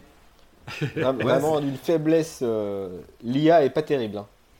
et, et puis je reviens à cette, euh, cette motivation de, de Sean Bean euh, d'envoyer une, euh, une bombe IEM pour euh, récupérer des sous juste avant, mais en fait ça n'a aucun sens parce qu'il y aura plus de il y aura plus d'électricité donc tout va retourner à zéro et rendre euh, Londres retourne- remettre remettre Londres au Moyen Âge. Enfin c'est nullissime. Pourquoi? C'est Enfin moi ça m'a énervé. Euh, Tu penses et puis, que. dès le début, euh, tu sens que Sean, que Sean Bean, ben, il est mort, mais en fait, Tu, il est tu quand même prends- inscrit au générique, hmm, il va revenir après. Oui, Ouais, bah, de toute façon, ouais, ils le mettent en gros sur le générique dès le Tu début. prends, euh. tu donc- prends pas, en, tu prends pas en compte le fait voilà, qu'ils ont voulu prolonger le truc James Bond. Tu prends tous les James avant GoldenEye, on est un petit, voilà, évidemment, il y a des trucs qui, qui sont Oui, improbables. je suis d'accord, mais, ça fait partie mais de là, tu vous l'ADN de disais la qu'il série. voulait un peu. Ouais, mais là, vous voulez qu'il y ait un peu de modernité, mais je trouve que, ouais, moi, ça m'a énervé en fait. Euh, Bah, Parce que tu la penses que la le plan- modernité, elle, elle vient aussi par les scènes de sexe un peu crues du film qu'on n'avait pas jusque-là dans les James Bond. Enfin, je, je trouvais qu'à l'époque, enfin, euh, Ah, la scène avec Famke Jensen, justement, la scène un peu SM dont tu parlais. euh, ou même la, qui- la scène où, la scène où elle étouffe le, euh, le gars à Ouais. Monaco là. Ah oui, oui. Ouais, c'est bah, des trucs un que ga- ga- gamin, euh, ça, ça me faisait flipper. Ah, j'ai bandé. ou bandé. Bravo. Faut dire ce qu'il est, C'est très, moderne. euh, J'avais encore de la colle au bout du pistolet, si tu vois ce que je veux dire. Ah, ça c'est pour les amis bricoleurs. Oh là là, Euh, sans, sans sur moi. Ou ce- pas cet épisode. T'es dur. Mais Après, dur. je dis pas, il y, a quand même- Toi. il y a quand même des trucs sympas en termes de scénario. Il y a la course-poursuite avec le tank, qui est la scène Ouais. iconique euh, du film. Tous ces trucs-là, il y, a, il y a quand même des bons trucs, mais globalement, j'ai trouvé le, le scénario euh, pas si mémorable. Attends, t'es pas mémorable. Il faut quand même sauter Oh là là. James Bond dans le vide pour aller récupérer un avion qui est en chute libre Mais pour qu'il qu'il te monte dedans et qu'il remonte l'avion. Ouais, ouais, c'est Attends. nul. Moi, j'y crois pas. Même Tom Cruise, il a pas fait celle-là. Non, mais euh, moi, tu vois, c'est qu'en fait, c'est le début du, euh, du toujours plus qu'il va y avoir après avec Demain ne meurt jamais et euh, Meurt un autre jour et toutes ces conneries-là. Où à la- il y en a un qui est horrible, je sais plus lequel. C'est- C'est où, euh, meurt un se autre passe jour. avec le château de glace. Le Ouais, château où de il glace fi- avec Madonna, il- là. Il finit à, à- à surfer sur une, une vague de Ouais. glace. Bon, là, c'est là, bon, c'est la fin de Pierce Brosnan. On, ça, on l'avait senti. Mais non, GoldenEye, je suis désolé, c'est vraiment dans la lignée. Bah, de t'as ce déjà un s'est peu fait ces avant. prémices-là. Et euh, je sais pour, et un mec, parce qu'il faut le rappeler, c'est toi qui as choisi Moonraker. Donc commence pas à venir casser, euh, casser, grave. euh, casser du sucre sur le dos de GoldenEye, d'accord? Tu sais que t'auras pas mon point, Pierrot. Voilà. je te le dis direct. Spoiler, voilà. Ah, de toute façon, tout le monde sait que c'est mon film qui va gagner. Donc, euh, on, passe au, on passe au suivant? Mais bien sûr. Euh, donc concrètement, euh, qu'est-ce que ça nous raconte? Donc Casino Royale, euh, ça nous présente donc un James Bond avant qu'il obtienne son autorisation de tuer. Euh, donc on le voit devenir euh, assez rapidement un double zéro, donc un agent qui a le droit de tuer qui il veut. Euh, et sa première mission le conduit à Madagascar, aux Bahamas et la fait finir au Monténégro pour y affronter le chiffre. Qui est le chiffre C'est donc un, un impitoyable banquier privé menacé par des clients terroristes qui tentent de récupérer ses fonds lors d'une partie de poker à haut risque au Casino Royal. Donc c'est M qui place James Bond sous la surveillance vigilante de l'attaché du trésor Vesper Lind, joué par Eva Green. D'abord sceptique quant à l'apport de Vesper, l'intérêt que Bond lui porte grandit face au danger. La ruse et la cruauté du chiffre les affectent tous deux au point que Bond n'aurait pu imaginer. Il en tirera la plus importante des leçons ne faites confiance à personne. Voilà pour la jaquette du Blu-ray. Au-delà de ça, qu'avez-vous pensé du scénario? Alors, tu viens de dire un truc qui sera peut-être coupé au montage, mais tu viens de dire, il a- un truc tout à l'heure, c'est intéressant. C'est euh, t'es pris par l'ambiance. Et du coup, dans les James Bond, des fois, tu comprends pas tout le scénar. Alors que généralement, c'est pas des trucs méga compliqués, c'est juste que t'es pris dans les décors, dans les scènes d'action, Ouais. que ça passe toujours au second plan. Et là, ça fait quand même la quatrième ou cinquième fois que je vois euh, Casino Royale. Et ben là, j'ai vraiment pris le temps de comprendre le scénario. Et en fait, il est bien ce scénar. Il est vraiment sympa. Euh, Il y a ce côté, euh, tu comprends que le chiffre, c'est un peu un trader et qui mise sur la perte de, l'avion euh, qui doit exploser. Finalement, ça loupe à cause de James Bond. Du coup, il doit récupérer des, sous. Et en fait, j'avais jamais pris le temps de me poser sur le scénario de ce film pour essayer de, comprendre les, les motivations de cette partie de poker. Et euh, parce que j'étais toujours pris dans l'ambiance, comme tu disais. C'est vraiment un truc qui est un peu énervant dans ces films-là, comme l'émission Impossible, où en gros, t'es tellement pris par l'enjeu de la scène d'action que euh, les petits détails, bah, Ouais, t'as t'en tendance à le scénario euh, Mission Ouais, Impossible tu dis- sur la fin, on s'en cague. Ouais. en fait, c'est ces scènes qui sont un peu lentes d'exposition où ça blablate. Bah, c'est pas ça que tu as envie de voir. Tu as envie de voir euh, des, des scènes d'espionnage, des scènes de machin. Et là, bah, pour le coup, pour me vraiment m'être impliqué dans, dans, dans le film, bah, j'ai trouvé ça top. Voilà. Ouais. Moi, c'était la deuxième fois que je le voyais, celui-ci. Alors que le, scénario, pour, si c'était un- si c'était pas un film James Bond, je pense que je l'aurais plus apprécié. Euh, là, le, le- le fait qu'il bouscule autant les codes, euh, limite, il chasse quasiment euh, l'essentiel des codes euh, des films précédents. bah, ça m'a un petit peu euh, troublé la première fois. Là, c'était que la deuxième fois que je le voyais, donc ça reste encore un peu frais. Euh, mais je trouve en effet le scénario il- enfin, hyper efficace et pour le coup les personnages sont hyper bien écrits, même la James, la James Bond Girl, pardon. Ouais. Pour une fois, là elle a de la consistance quoi. C'est c'est autre chose que Ursula Andress ou ou là je sais même plus son nom euh, dans le film Moonraker quoi. C'est euh, c'est plus- beaucoup plus euh, costaud ouais. Bah, c'est aussi, euh, euh, tu dis qu'ils veulent casser les codes, mais ils veulent surtout créer une origin story. Et donc, ils, ils te font vraiment le- la genèse de tout ce qui fera le, le suc de James Bond ensuite, tu vois. Parce que, Bah, c'est- c'est c'est pas si clair parce qu'il parle, il- enfin, il- ce, ce personnage, il a l'air beaucoup plus, euh, je sais pas, beaucoup plus, euh, beaucoup plus dur. Euh, on dirait qu'il a, il a pris 20 James Bond avant pour, pour en arriver là. Quoi. Il a l'air au bout du rouleau, ce, monsieur. Bah, c'est justement la, volonté du, des scénaristes après le choix de finalement prendre un acteur qui n'est pas 20 ans. parce que c'est vrai qu'initialement, ils se disent on prend un acteur qui a 20 ans, on fait son origine. Là, ils se disent non, on prend un acteur qui a déjà 38 ans, malgré tout, qui a déjà marqué un peu par, par la vie, qui a vécu des choses mais on ne sait pas réellement tout ce qu'il a vécu, tu sais. On sait qu'il s'est passé des choses dans sa vie, on en sait par bribes, euh, notamment lors des échanges avec, euh, avec Vesper. voilà, tu sais, et c'est des choses qu'on découvrira par la suite, notamment dans Skyfall, qui revient un peu plus sur l'origine euh, de, de, l'humain qui est derrière James Bond. Et c'est ça que je trouve vraiment, vraiment intéressant, c'est qu'à partir de là, tu ne sais pas tout, mais tu sens qu'il y a des choses un peu lourdes à porter pour lui, tu sens qu'il est déjà marqué par certaines choses euh, qui le rendent un peu euh, parfois animal, et c'est un vrai... Euh, là, enfin, on n'est on est plus dans le flegme que pouvaient avoir les personnages. Il y a le flegming Voilà. Ah putain, c'est le que tu cherchais depuis le début. Ah bah, fallait pas. Hein. tu pouvais le garder. Non, mais il y a vraiment une volonté du coup de, euh, de casser effectivement, malgré tout, euh, à partir du moment où il décide de lui faire enfiler un. D'ailleurs, ça aussi, c'est un peu l'origine du costard, euh, l'origine de, du, smoking de James Bond. Tu l'as aussi à ce moment-là, et, voilà. Et là, tu te dis, ok, c'est le James Bond tel qu'on a connu. Mais tout est, tout est mis pour te faire. Enfin, il invente une boisson qui, pour dire de gagner du temps sur la partie de poker, qui viendra ensuite le ça, le, cocktail euh, de James Bond. Euh, d'ailleurs, il parle du, vodka martini. Le, euh, le serveur lui dit au, shaker ou à la cuillère. Et il dit Mais qu'est-ce que vous voulez que ça me foute Tout ça, c'est. Et puis l'histoire la plus importante quelque part là-dedans, c'est son lien avec Vesper, qui conditionnera le détachement, voilà, le détachement complet qu'il aura vis-à-vis -vis des femmes ensuite. Alors c'est un peu justifier, euh, tu sais, c'est un peu Tiger Woods qui dit je suis accro au sexe. C'est un peu facile quelque part, tu peux te dire ça aussi, mais au moins ça te donne quand même de la profondeur à tout ce qui s'est passé avant. Ça essaye de te donner une justification, je trouve que ça c'était vraiment, vraiment intéressant. De côté euh, détachement émotionnel qu'il a eu du mal à avoir, tu sens qu'au début il, s'attache assez vite aux gens et ça lui crée des, des, soucis et donc il devra se détacher de tout ça euh, par la suite. Et tous ces éléments-là, même euh, l'histoire, on parle encore d'Aston Martin, mais il y a encore une histoire avec euh, une Aston Martin, et justement, on revient aux origines de James Bond avec euh, donc la voiture qu'il gagne sur la première partie de poker qu'il fait au début du film, et après il en a une autre donc avec, avec les gadgets. Tout ça, c'est un peu l'origine de tout ce qui fait vraiment le, personnage tel qu'on le connaît aujourd'hui. moi, c'est ce qui ce qui m'a plu là-dedans, comme le parti pris de faire, de vouloir faire quelque chose complètement différent.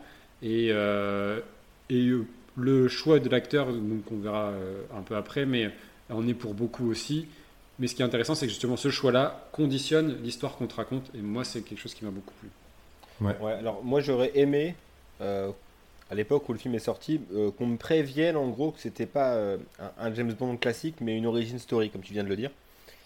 ou à la rigueur, là, quand ils vont achever du coup le cycle Craig, qui reprennent éventuellement soit le, soit ce qu'on avait toujours connu avec Sean Connery, Roger Moore et Pierce Brosnan, donc à savoir l'agent anglais le coup de classe du monde, euh, mais qui, enfin, où il faut, il faut qu'il fasse une nouvelle rupture avec le personnage de Craig. Parce que je trouve que ça n'a rien à voir avec ce qui, ce qui avait été fait avant. Et je le classe, enfin, j'ai du mal à le mettre dans la série des James Bond, même s'il en fait partie évidemment. Même avec ce qui passe, euh, même avec les suites? Si ah non, non, alors les, les, ouais, les suites, euh, je les trouve bien parce que alors je trouvais que Casino Royale manquait cruellement d'humour. Euh, ah, ils, ont réussi à corriger ça plus dans les suites. Euh, je trouvais qu'il y avait des scènes. Euh, il, y a, quand même pas mal d'humour dans, dans Skyfall et Spectre. Oui, il y, a, de l'humour, mais il est, il est pas aussi. Il n'y a pas d'humour visuel comme. Bah, la scène du parking, quand ils le prennent pour un voiturier et qui, du coup. c'est subtil. C'est pas lourdin comme dans les autres en fait. Il n'y a pas des punchlines ou bah. des gags visuels.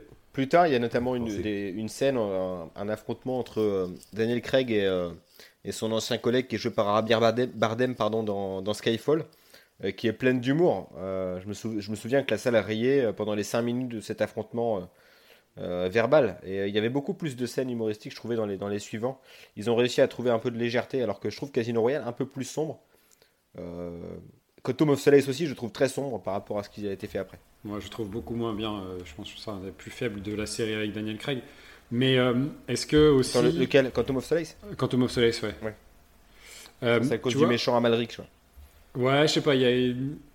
Après, j'ai tellement aimé Casino Royale quand je l'ai vu à l'époque que j'ai, je m'attendais tellement à quelque chose de, grandiose que j'étais un peu déçu. Mais sur le côté sombre, euh, il faut se rappeler qu'on est un an après Batman Begins. Et je me demande jusque où il n'y a pas d'influence, tu sais.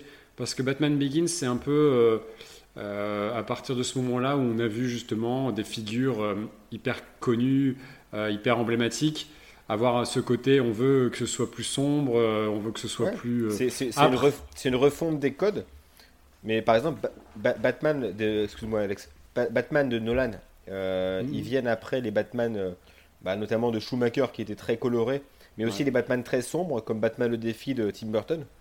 Euh, non, mais qui était déjà bien daté. Enfin.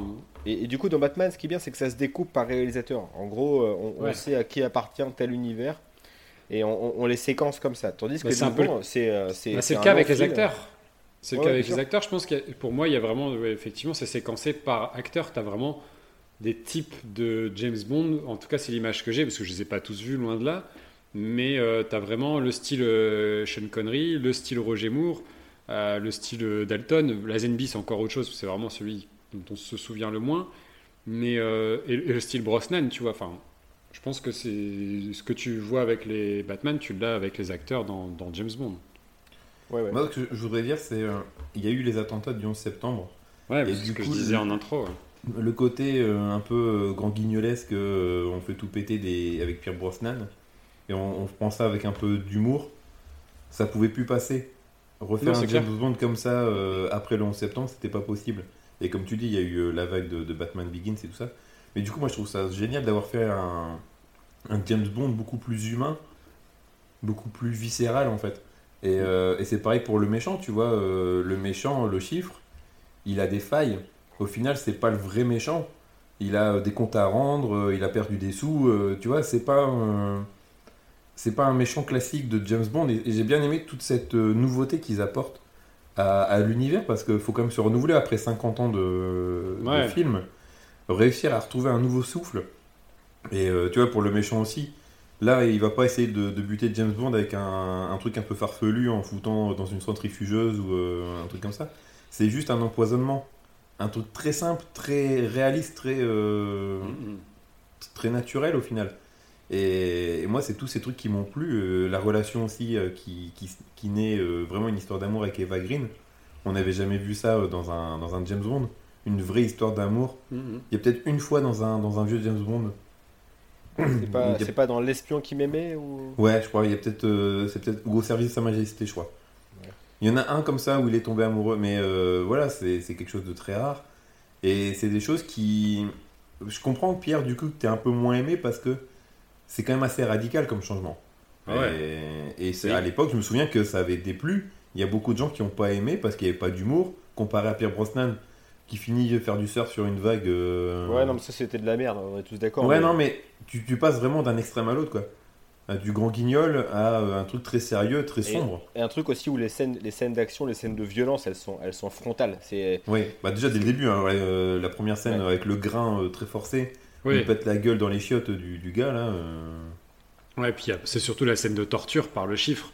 Ouais, il y a ça aussi, ouais. cette scène-là. Pour le coup, il y a de l'humour en plus. C'est ça qui est bizarre. Oui, oui, là, il y a des vannes. Là, il y a des vannes en celui-là. Mais c'est une scène qui est quand même très dure. Que j'aimerais pas être sur cette chaise percée avec cette corde euh, qui passe par en dessous. C'est horrible. C'est vraiment, ça marque une rupture avec le reste de la saga. Là, c'est, on n'avait jamais vu ça avant. Il est mis à nu euh, visuellement, et puis euh, il souffre. Tu vois vraiment la souffrance. À chaque fois, James Bond, c'était un peu, il passe à travers. C'est comme OSS quand dans Rien ne répond plus. Il met juste sa main comme ça pour éviter les balles, et puis il va récupérer la valise. Il y avait ce côté-là dans les James Bond, c'était ça aussi. C'est le mec, il est, euh, il est intouchable.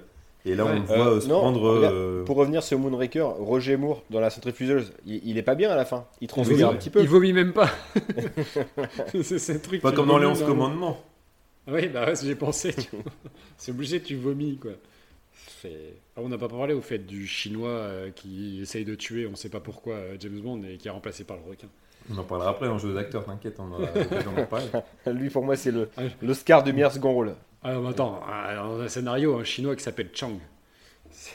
Ah, mais je crois que c'est Michel Leb qui a, qui a signé le scénario. Coproduction française, on le rappelle.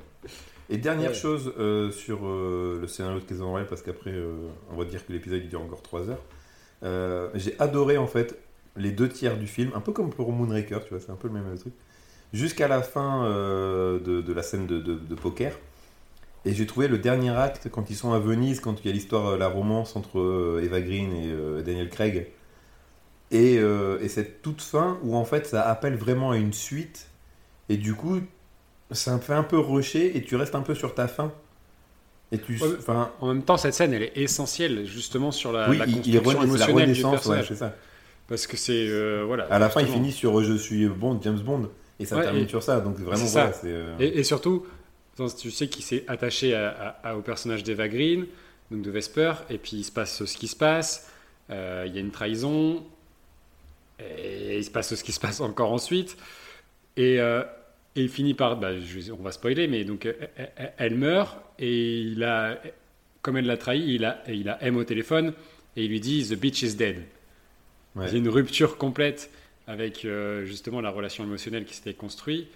Et c'est là où il y a ce détachement qui se crée euh, en lui, où il sait qu'il faut plus s'attacher à rien et ne faire confiance à personne. Donc c'est hyper important malgré tout, même si je suis d'accord que ça fait rajouter parce que, en fait, il se passe. le scénario est tellement riche tu as tellement de choses qui se passent euh, pendant plus de deux heures qu'on te rajoute encore une couche là-dessus. Et tu te dis non mais c'est bon là je suis, je suis déjà essoufflé il s'est passé beaucoup de choses. Non c'est pas moi tranquille. Mais en fait si. ouais. bah, je, ah, je, trouvais ça en un peu lourd moi. ça a l'air d'être superflu mais en même temps euh, d'un point de vue de l'origine du personnage et de, de l'émotion du personnage c'est hyper important pour moi. Je trouve que c'est hyper utile pour la suite et pour juste pour pour, euh, pour justifier une nouvelle, euh, une nouvelle euh, partie de la saga. Aussi, ouais. Et après, il y a aussi le fait que c'est la première fois qu'on voit Bond en convalescence. Ouais. À, la fin, tu vois, il est vraiment. bah voilà, c'est un, un, être humain. il peut aussi se blesser et, avoir un peu de temps de repos. C'est toutes ces choses que j'ai quand même globalement bien aimé, même si moi je trouve que la fin, elle est un peu poussive, un peu longue. Et en fait, quand tu penses à Casino Royale, tu penses à cette scène dans l'hôtel euh, avec le, poker. Et en fait, j'avais complètement oublié euh, le début du film qui se passe à Madagascar et euh, cette fin à Venise. J'avais souvenir qu'il y avait un truc comme ça, mais je me souvenais plus dans la chronologie du film où est-ce que ça se passait. Hmm. Parce que le milieu du film, il est tellement dense, tellement riche, tellement bien fait que ça, ça bouffe tout le reste du film, trop D'ailleurs, je voulais vous demander, parce que je sais pas si vous êtes juste pour, pour, terminer sur, sur, sur celui-ci, alors moi, c'est un scénario qui, comme ça, pris à part, m'a plu mais euh, si seulement ça n'avait pas été un film 007. Moi j'ai juste été déçu que, les codes aient été euh, rompus. Là tu parlais euh, de la, vulnérabilité de James Bond. C'est ça qui me déplaît moi. Pour moi James Bond c'est c'est le gars classe qui, qui, Ouais mais dans le monde de jour c'est peut-être plus te permettre d'avoir un mec comme ça. Puis c'est comment il, est devenu Il est devenu justement aussi costaud. Tu vois, t'as les sopranos qui sont passés par là, t'as plein de trucs qui font que on montre des, des gens, euh, il faut qu'ils aient des failles, il faut qu'ils. Euh, non, mais tu l'as dit, il y a le 11 septembre. Il y a le 11 septembre, donc personne n'est intouchable. Et de toute façon, la production euh, audiovisuelle a complètement changé après ça. tu, on peut parler des. suivi le mouvement, ouais. Ouais, tu regardes les séries télé, enfin, il n'y aurait pas eu les experts sans le 11 septembre. Mm. C'est toutes, des choses comme ça. Et, il n'y aurait pas eu Joséphine Ange Gardien sans le 11 septembre. Il n'y aurait pas eu un tas de trucs sans le 11 septembre. Il n'y aurait pas eu Léo Mattei. Enfin, il y a tellement de choses.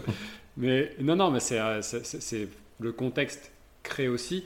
Mais il faut forcément qu'un un personnage s'endurcisse par la souffrance. Ouais.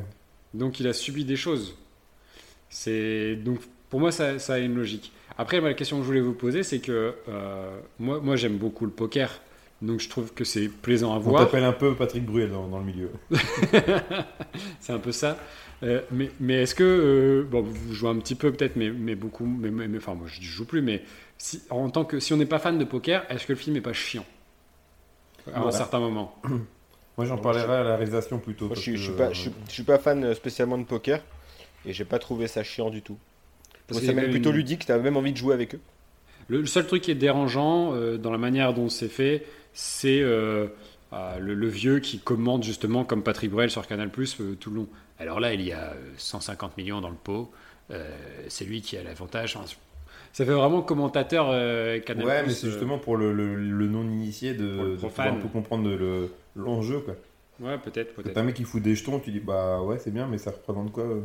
Ouais, ouais, c'est Ouais. sûr. Ça, ça aurait été plus euh, fluide hein, si c'était un Uno. J'aurais capté direct. euh, Ah, je veux bien jouer. ah non, un plus 100 de bleu de- sur un plus de vert, ça marche pas. Et là, tu vois, là, on, on comprend. 100 millions sur un Uno, euh, ça aurait été une super histoire. Tu devrais écrire un scénario de James Bond. Putain. Bon, je crois qu'on a fait le tour, c'était euh, dense, bien mais euh, il y avait des choses à dire. Hein, c'est James Bond en même temps, on peut pas. euh, c'est un gros, gros épisode là. Ouais. Bon, on passe au point, du coup. Oui. Bah ouais. hein. Je commence Vas-y. Bah, Casino Royale. Oh, surprise. Surprise. Non, non, vraiment, euh, je trouve que la cohérence, le- le- le- l'originalité, les... tout, tout, tout est pour ce film, quoi. Pour moi, c'est l'histoire que j'ai le mieux compris. Même si euh, je disais, c'est vrai qu'un James Bond, tu suis ce qui se passe, tu te, laisses, tu t'entraînes, tu te laisses voyager. Des fois, tu sais pas exactement pourquoi il, passe d'un endroit à un autre. Là, j'ai trouvé qu'on avait quand même un peu plus de clés et, euh, envie de, suivre l'histoire, même si c'était j'ai déjà vu peut-être quatre ou cinq fois le film. Je, mais, euh, mais je découvre encore des choses à chaque visionnage et je trouve que c'est très riche, notamment parce que ça vient quand même après une vingtaine de films et que ça arrive à raconter euh, de nouvelles choses. Donc, pour moi, c'est Casino Royale. Pierre Pour moi, c'est c'est GoldenEye, ce qui réunit tout ce que j'aime sur- chez, euh, chez James.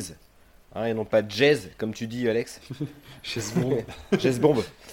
Euh, voilà, le- évi- évidemment, le voyage, euh, le côté euh, invulnérable du personnage. Et puis, euh, voilà, ça nous rappelle vraiment l'âge d'or quasiment de Sean Connery, je trouve. Ça, ça sera plus, plus dans le jeu d'acteur, je pense. Euh, non, pour moi, en plus, c'est- un, un James Bond qui m'a marqué à vie. Parce que c'est le premier hein, de notre génération qu'on a, qu'on a pu voir quasiment en direct. Ouais. Parce que le, le précédent était de 89, on avait un an, donc euh, ça n'avait aucun sens. Ah non, on Euh, est plus vieux que toi. Ah Euh, oui, deux ans. oui, deux ans, pardon. Mais voilà, pour, pour moi, c'est un, souvenir et c'était. euh, Ouais. et j'ai adoré le revoir et son scénario, il est pour beaucoup. D'ailleurs, j'avais, euh, petite anecdote, le poster géant, mais vraiment géant, qui faisait genre 2 mètres, le truc qui prenait tout un mur, qu'on avait eu quand tu avais, en collectant les points Perrier à l'époque, euh, euh, tu pouvais avoir ce poster géant. Voilà, Et, je, et on jouait, encore une fois, comme souvent dans, dans le film le plus, je parle euh, des jeux qu'on faisait dans la cour de récré. Euh, on jouait à ça et moi je jouais le rôle de l'antenne.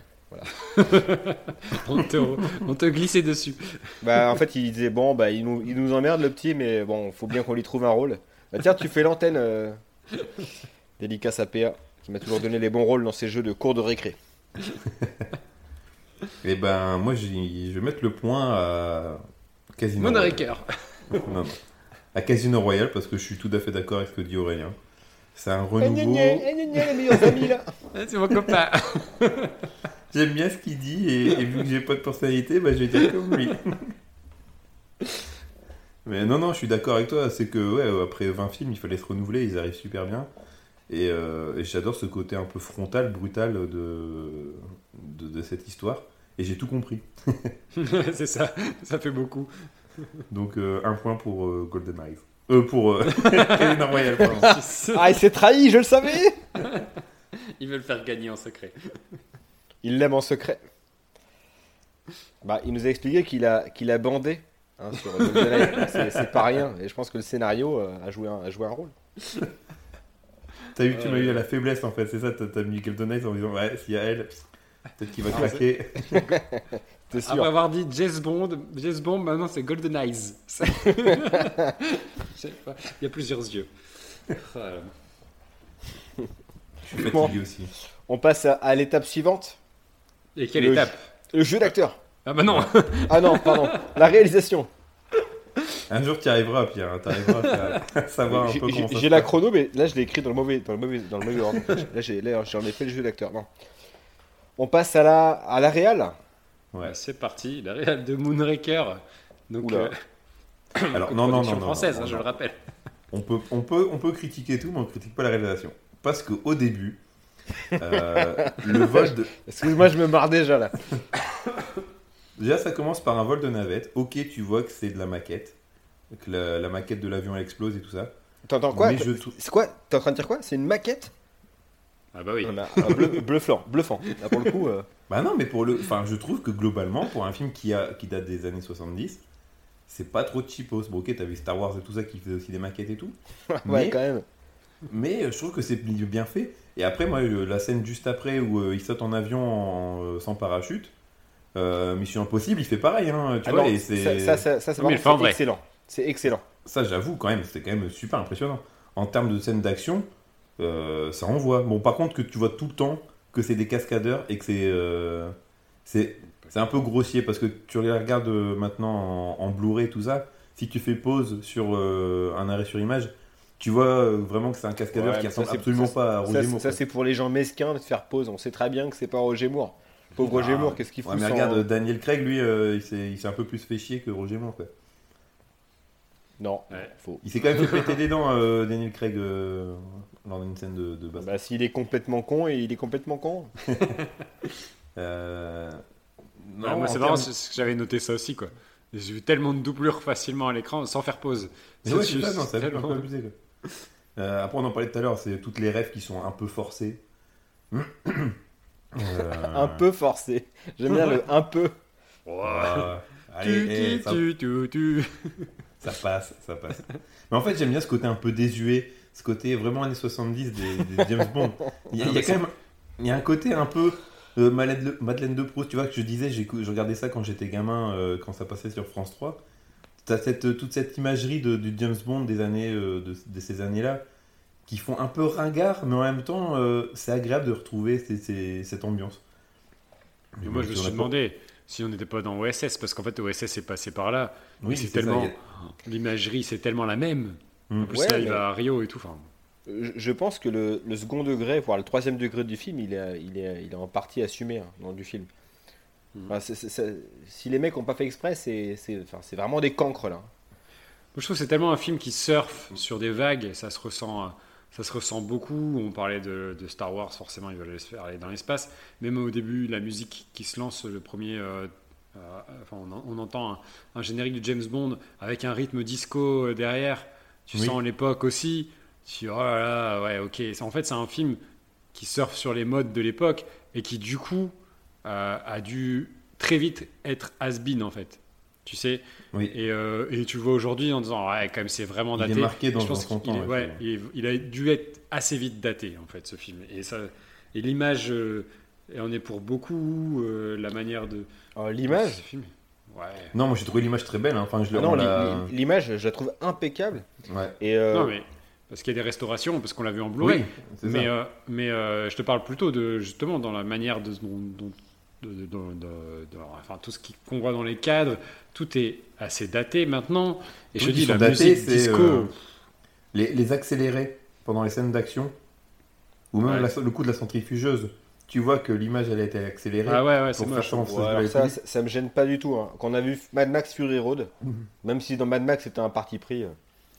Ouais, Ouais, non, non. mais là c'est c'est un peu. Ah, euh, Après avoir comparé James Bond à Pikachu, si vous commencez à comparer Moonraker avec Fury Road, ah, je quitte pour ce moi, podcast. Mo- Encore une fois. Moonraker talonne Fury Road. Non, en, en- non, en termes de réel, c'est c'est pas, c'est pas, c'est pas novateur. Mais j'ai pas trouvé ça horrible. Dans mes souvenirs, c'était une catastrophe. Mais comme je vous disais tout à l'heure, je l'ai con- je l'ai je l'ai confondu en fait avec euh, Octopussy, qui lui, euh, vraiment, comme je vous disais, est vraiment une, une sombre daube. Là, en réel, je trouvais que ça propre. Les scènes d'action, elles sont, euh, elles sont vraiment prenantes. Ah, tu trouves Ah. Même, rythme même, qui est même- pas- même la, pas la- ouf, la- hein. même la scène du téléphérique, j'étais en sueur. Ouais, moi aussi, pareil. hein, Je rigole même tension. pas. hein. Ils arrivaient quand même à faire une tension. Par contre, il y a une scène que je trouve qui est mal. Enfin, qui aurait pu être bien, mais qui est mal, euh, mal gérée. C'est au niveau euh, de la course-poursuite en bateau euh, au Brésil, où ça fait une. On dirait du Mario Kart. Euh, il lance des carapaces rouges qui font exploser euh, des trucs sous l'eau. Mais Ah en fait, oui. c'est la musique. La musique n'a aucun rapport. C'est une Ah, musique je un peu disco qui n'avait aucun rapport avec, avec l'action. Et Non, du coup, ça enlève toute la tension du, du, du truc. Quoi. Il y a une très Et mauvaise gestion de la- du score dans le, dans le film de manière Ouais. générale, parce que tu as des scènes d'action sur lesquelles il n'y a pas de musique, et donc le rythme et le découpage sont en- assez particulier. J'ai pas réussi à sentir de tension justement pendant ces scènes-là. Et d'autres fois, il te met de la musique, comme tu dis, qui a rien à voir.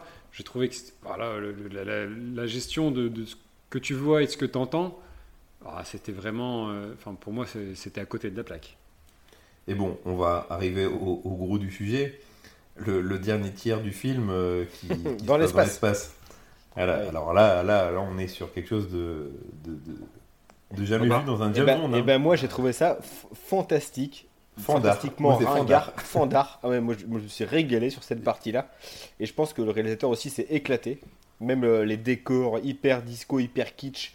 Euh, La scène avec les nymphes, là, quand ils découvrent toutes les femmes euh, qui vont Ah ouais, aller mais sur la... c'est- Oh là là là là, c'est ridicule. Tu vois à peine quand Ah, ils sont en apesanteur, ils rajoutent, ils se rajoutent des, des mouvements amples pour faire croire qu'ils sont en apesanteur. C'est ils voient les fils de nylon. Non. Mais c'est génial, c'est un qu'il y a, mourir il y a de des gens qui sont en apesanteur, il y en a qui sont pas en apesanteur. Ouais, Il y en a qui marchent à l'aise. Il y en a qui marchent. Bah, justement, James Bond, lui, il court, alors qu'il y a des gens qui sont en train de flotter euh, plus ou moins.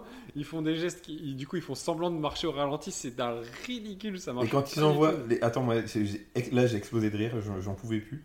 C'est quand euh, l'armée américaine envoie une fusée dans l'espace en 30 secondes, eh, en Et 5 il minutes, ils sont il- là. En 5 minutes, et il y a les- l'armée de l'espace, des mecs en combi qui sortent, et il y a une bataille de, de mecs dans l'espace en combinaison, avec des pistolets laser bleus. Mais j'étais mort, Ah, mais c'est trop, Ça, c'est trop gé- bien. ça, c'est génial. Ça je trouve que c'est hyper typique de l'époque.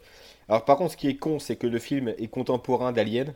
Donc, tu vois le gap Ouais, énorme entre un- un- une, franchise qui est en train de s'essouffler et, euh, et là, une nouvelle ère sur la science-fiction.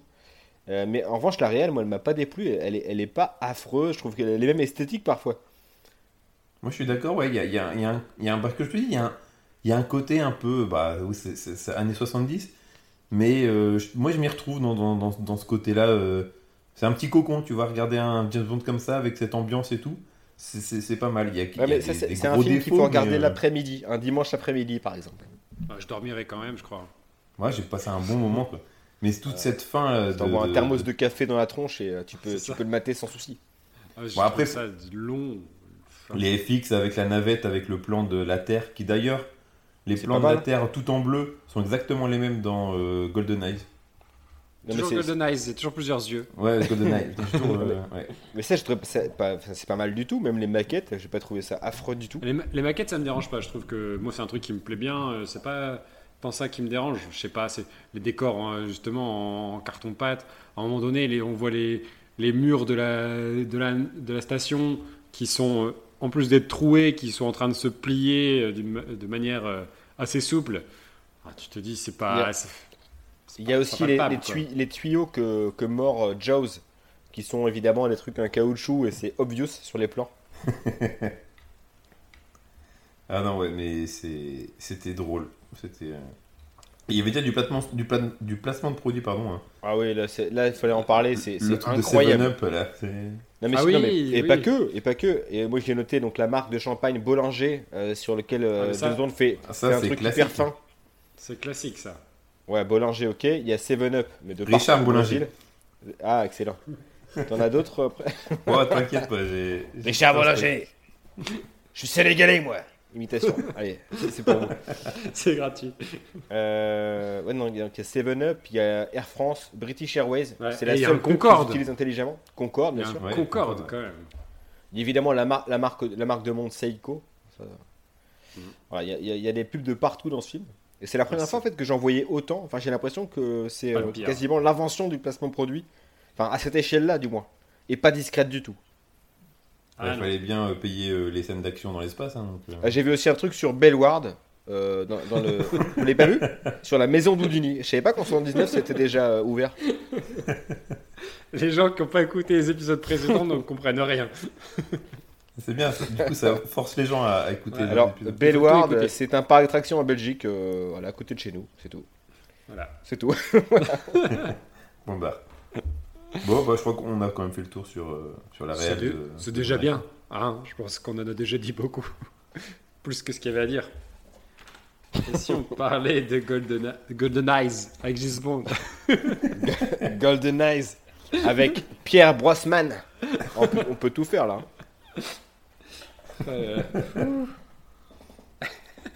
J'ai trouvé le film GoldenEye lent, mais d'une lenteur. En ressenti, 10 heures. Bon. Sérieux Ah ouais, ça va le Ah, le, marcher. gars, le gars, il vient de nous vendre Moonraker en disant c'était c'était trop bien. euh, franchement, je m'en- C'est c'est- J'ai c'est sensiblement la même durée en plus. hein. Ouais, ils, ils durent tous à peu près 2h10. Le retour du chien. J'ai trouvé le film lent, je sais pas, il y a, il y a un manque de. Ouais, de- d'un moment, enfin, je sais pas, euh, accélère un peu ton, ton truc, quoi. Des scènes qui s'éternisent, des dialogues. Franchement, avec ma femme, on s'est regardé, on s'est dit. Euh, c'est vraiment lent, euh, je m'ennuie. Oh, c'est- un, film plus sérieux que Moonraker, c'est ça que t'as Ah pas bah oui, pour le coup, ouais, je suis d'accord, ouais, mais euh, tu vois, pourtant c'est le même réalisateur que Casino Royale, et Casino Royale, je sais pas, il avait pris du Guronzon, et là ça allait mieux, quoi, mais euh, Ah, je- c'est, ouais, non, j'ai vraiment eu du mal avec euh, le, La réelle. ouais, la réelle, enfin, le, le ressenti, c'était vraiment, j'ai trouvé des, des grosses Problème, longueurs. problème de rythme. Ouais, du rythme vraiment long. Ouais, j'ai pas trouvé un- le rythme. Le, le rythme m'a m'a pas vraiment gêné.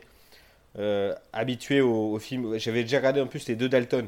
Là, je peux te dire qu'en termes de rythme, euh, là, on est à côté de la plaque complet. Enfin, pour, pour mon ressenti, en tout cas sur les Dalton, ils sont catastrophiques sur le rythme, du moins. Ouais, pourtant, Eric et Ramsey, moi j'aime bien, ça me fait rire. hein. Ah ouais, super les vannes. Ah, c'est la pluie de vannes là, avalanche de vannes. Non, euh, la, la réelle, le, le rythme m'a pas m'a pas déconcerté. Par contre, j'ai trouvé extrêmement classique euh, par rapport au film de son époque. Voilà, c'est il y a rien de, de novateur sur la réalisation, sur les scènes d'action. Ça, je l'ai pas trouvé révolutionnaire. que comparé aux Anges Gardiens, ah, les Anges Gardiens, Jean-Marie Poiré, ça c'est le maître du rythme. bah, Ça, toi qui aime les films rapides. Non, Mais Jean-Marie Poiré, il aurait pu réaliser vraiment Mad Max Fury Road. Si vous avez vu Les Anges Gardiens, euh, nos auditeurs, je vous conseille, c'est le, c'est le mec qui a inventé George Miller quasiment. Je crois qu'on va te sortir de ce podcast, définitivement. tu es banni. Oh là là, qu'est-ce qu'il faut pas entendre quoi. Moi je, je me suis. Putain de chat, je sais pas quoi en faire. Alors moi j'ai une, j'ai une méthode, une seringue remplie d'air, hop, Pauvre bête. J'ai pas trouvé tant. Alors, je vais pas te dire que c'est euh, le film où tu, tu vois, pas le temps passer. Il y a quelques longueurs, soit. Mais par rapport à Moonraker, quand même, je me suis beaucoup moins ennuyé. Je trouvais que c'était quand même bien plus plaisant à suivre. Alors peut-être la modernité aidant et le côté moins parodique aussi.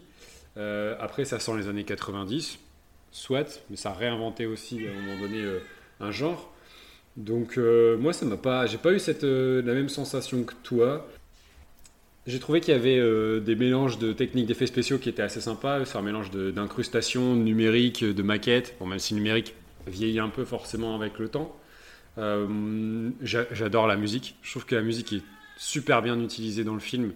Euh, elle, elle est assez importante, sans parler du générique de, de Tina Turner qui est hyper iconique et hyper culte. Non, moi j'ai pas, je suis pas d'accord avec toi sur, euh, sur ça. Je sais pas, euh, toi Pierrot, est-ce que tu as trouvé qu'il, vraiment qu'il y avait euh, un manque de rythme? Non, euh, moi j'ai pas trouvé. C'est pas le, le rythme qui m'a qui m'a qui m'a troublé, pas du tout. Moi j'ai- plutôt aimé la réalisation, même si voilà, comme je disais, elle correspond au code de l'époque, donc il n'y a pas spécialement d'originalité, mais c'est un, c'est- c'est un, un bon film d'action de Martin Campbell. quoi. Ouais, puis C'est quand même. c'est- c'est comme le masque de Zorro qu'il a fait ensuite. Voilà, ça sort pas des. c'est- c'est- C'est c'est bien, ça correspond au sujet, mais il invente rien quoi. oui, c'est ça, c'est qu'il suit les, les règles de, de standard, de ce qui marche, et puis il cherche pas à aller plus loin. Tu vois, même la scène d'action avec le tank, si, quand même, il y a un crash entre un avion et un tank. elle est bien, mais elle est pas non plus. euh, iso- Enfin, après, peut-être avec le budget et tout ça à l'époque. euh, Ouais, c'est mais vrai que ça, maintenant, tu, tu ça peux fait en effet des plans, des plans un peu iconiques lorsqu'il y a les briques qui sont sur le tank et puis Ouais. euh, James Bond qui remet sa cravate. Ouais, c'est- cool quoi. ouais. Ouais, carrément. Moi aussi, moi je trouve ça cool. Il y a un truc qui m'a gêné, alors je sais pas vous, moi j'ai poussé les vis jusqu'au bout, euh, comme c'est un peu un film d'enfance. Euh, je l'ai revu en VF. Et là, tu parlais des accents russes, là, c'est une catastrophe. En VF, les accents russes forcés, euh, parce qu'ils sont tous l'accent russe, hein, ils sont, euh, ils sont Famke Janssen et géorgienne, soi-disant, dans l'histoire. Le personnage de, de la seconde James Bond Girl euh, qui, qui a un accent russe aussi. Le, le geek qui a un accent où on ne sait pas trop quel accent c'est, on comprend rien du tout. Ouais, on dirait les vidéos, les, les cinématiques de Alerte Rouge, Ah oui le jeu vidéo là, c'était une Ah catastrophe. T'as très jeu vidéo ce soir, toi Ouais, aujourd'hui. ouais. Euh, Tiens, d'ailleurs, ah, j'ai une reco, je vous l'ai fait avant. euh, j'ai découvert Lemmings. Euh, alors, vous me direz des nouvelles. Super jeu. Mais euh, non, enfin, les accents m'ont un peu, m'ont un peu, un peu gêné. Autant la voix de Pierce Brosnan en VF marche très très bien, mais le reste c'était catastrophique. Ça m'a. Ouais, D'autant que, d'autant que en est VO, assuré par Cyril Lignac. Donc c'est, ça, ça colle parfaitement au gars. Bonjour. Je suis trop James. bonne. Bonne, j'aime ce Bonjour Bond. Robert Cotte. Oh, on fait des imitations. Cette saison 2, on est sur de niveau Imitation de, Game. Ouais. De spectaculaire, euh, sans compter le chat, on est, on est bien. Putain, Bah, vous l'entendez encore Oui, on l'entend encore.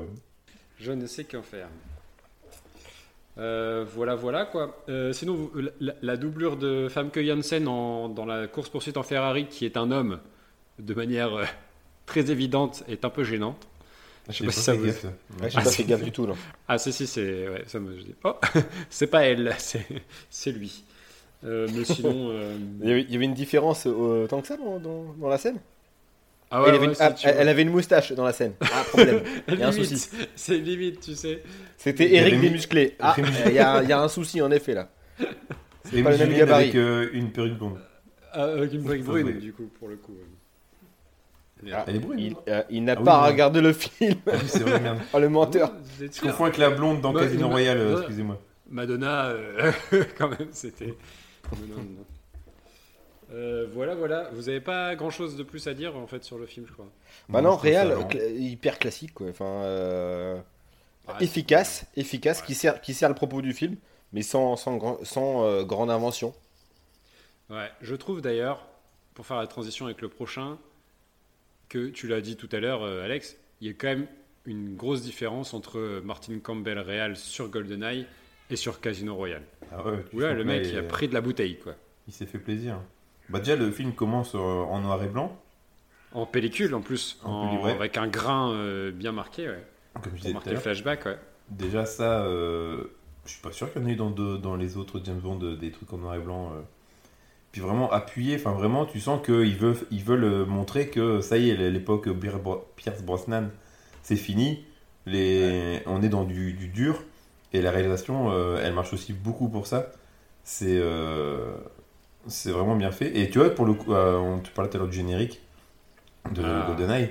Là, pour le, le générique, déjà la musique, elle est géniale parce que Ah, bah c'est Chris Cornell. Cornell. Ah là Donc là. voilà. quel- Et pour une fois, dans un générique, il n'y a pas de fille à poil. Oui. C'était aussi euh, moyen de trancher avec le reste de la saga. Ouais. Nul, nul, remboursez le ticket. J'ai pas bandé. Je n'ai pas bandé dans mon slip. Euh, Où est-ce qu'on va Où est-ce qu'on va? C'est n'importe quoi. Bah, Non, Après, moi- pour les scènes d'action qui étaient, euh, je te le disais, assez. euh, pas, pas vraiment mémorables dans GoldenEye. Gold... oh là là. The Golden Knight. Golden Isle. GoldenEye. Là, euh, je les trouve beaucoup mieux rythmées, de- même un peu trop longues. La course-poursuite à Madagascar, elle dure, mais un quart d'heure. Euh, ok, on a compris qu'il courait contre un Yamakasi. Elle est très bien, mais elle est longue, elle est un peu longue. Et euh, pareil pour la- à l'aéroport, euh, la course-poursuite euh, avec le mec qui a la bombe, là, c'est c'est long. C'est bien fait, mais tu sens qu'ils étirent un peu trop la sauce. Ah ouais, moi je trouve que justement sur la scène à Madagascar, à la limite, j'en redemandais encore quoi. Sur la scène, donc c'est, euh, tu parlais d'Yamakasi, effectivement, c'est le cofondateur un peu de- de- du parcours avec David Bell, donc c'est euh, Sébastien Foucan. C'est lui qui joue d'ailleurs le, le méchant qui le poursuit. Et donc c'est lui qui a un peu coordonné ces scènes-là. Et je trouve que, euh, ouais, là, il, il monte sur des grues. Justement, il y a des plans de grues sur des grues avec les Ouais. mecs qui sautent d'une grue à une autre. C'est hyper impressionnant. Et puis c'est, euh, c'est un peu, voilà, à l'époque, c'est, c'est, c'est, c'est enfin, même pas.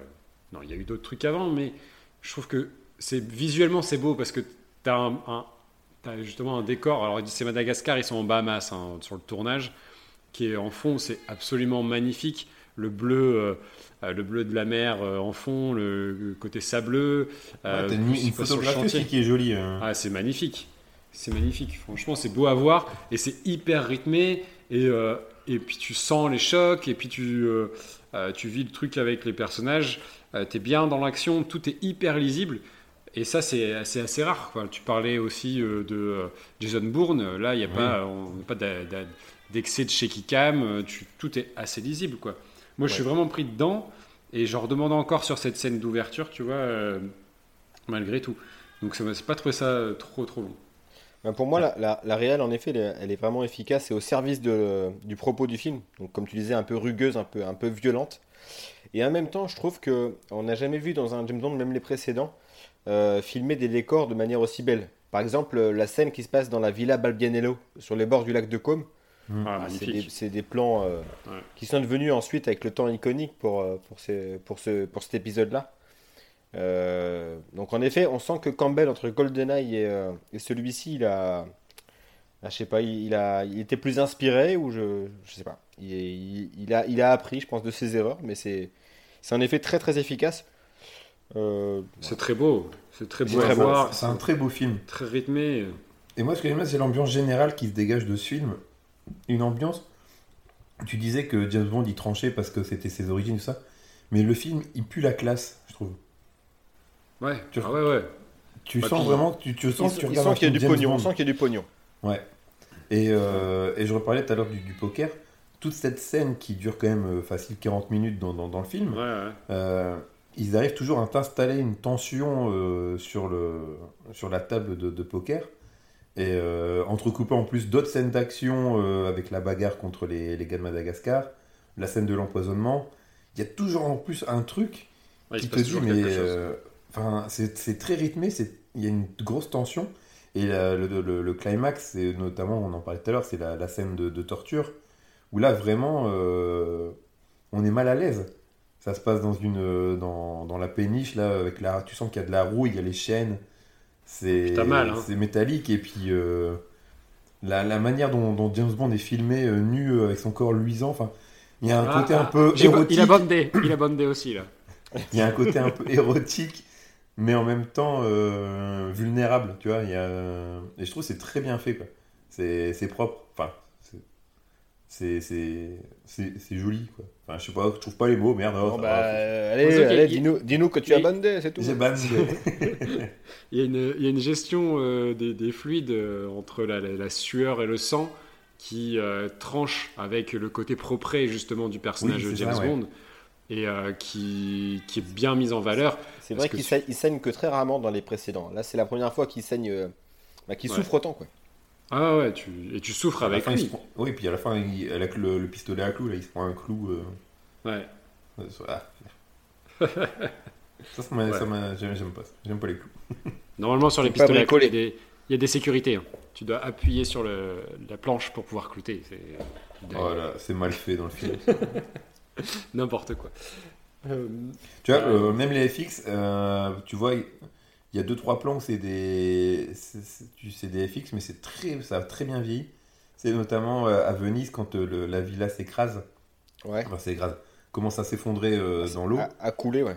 Tu vois que c'est des FX en termes de lumière en fait. Il y, a un jeu de lumière qui fait que ça, tu le vois, mais ça vieillit très très bien pour un film qui a quand même maintenant 15, 15 ans, c'est ça? Ah ben, ouais, non, 2006, mais c'est ça. Mais, même à l'époque, tu voyais la différence de texture entre les murs. C'est comme les murs que tu dois casser dans Red Faction. Euh, ce serait pas celui-ci le, le, rouge clair alors que tout le reste est rouge foncé? Non, c'est surtout comme dans les, euh, dans les Looney Tunes ou quoi.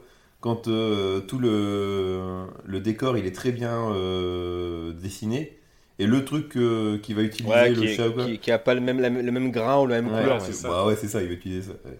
Après, il y, a un mélange de numérique et d'effets en réel, puisqu'ils ont tourné. C'est une des seules scènes, si je ne sais pas de bêtises, qui a été filmée à Pinewood, parce que là, tu disais, euh, euh, euh, c'était sur le premier film où ils ont délocalisé la production en France pour les questions budgétaires. Là, ils ont tourné en République tchèque en majorité.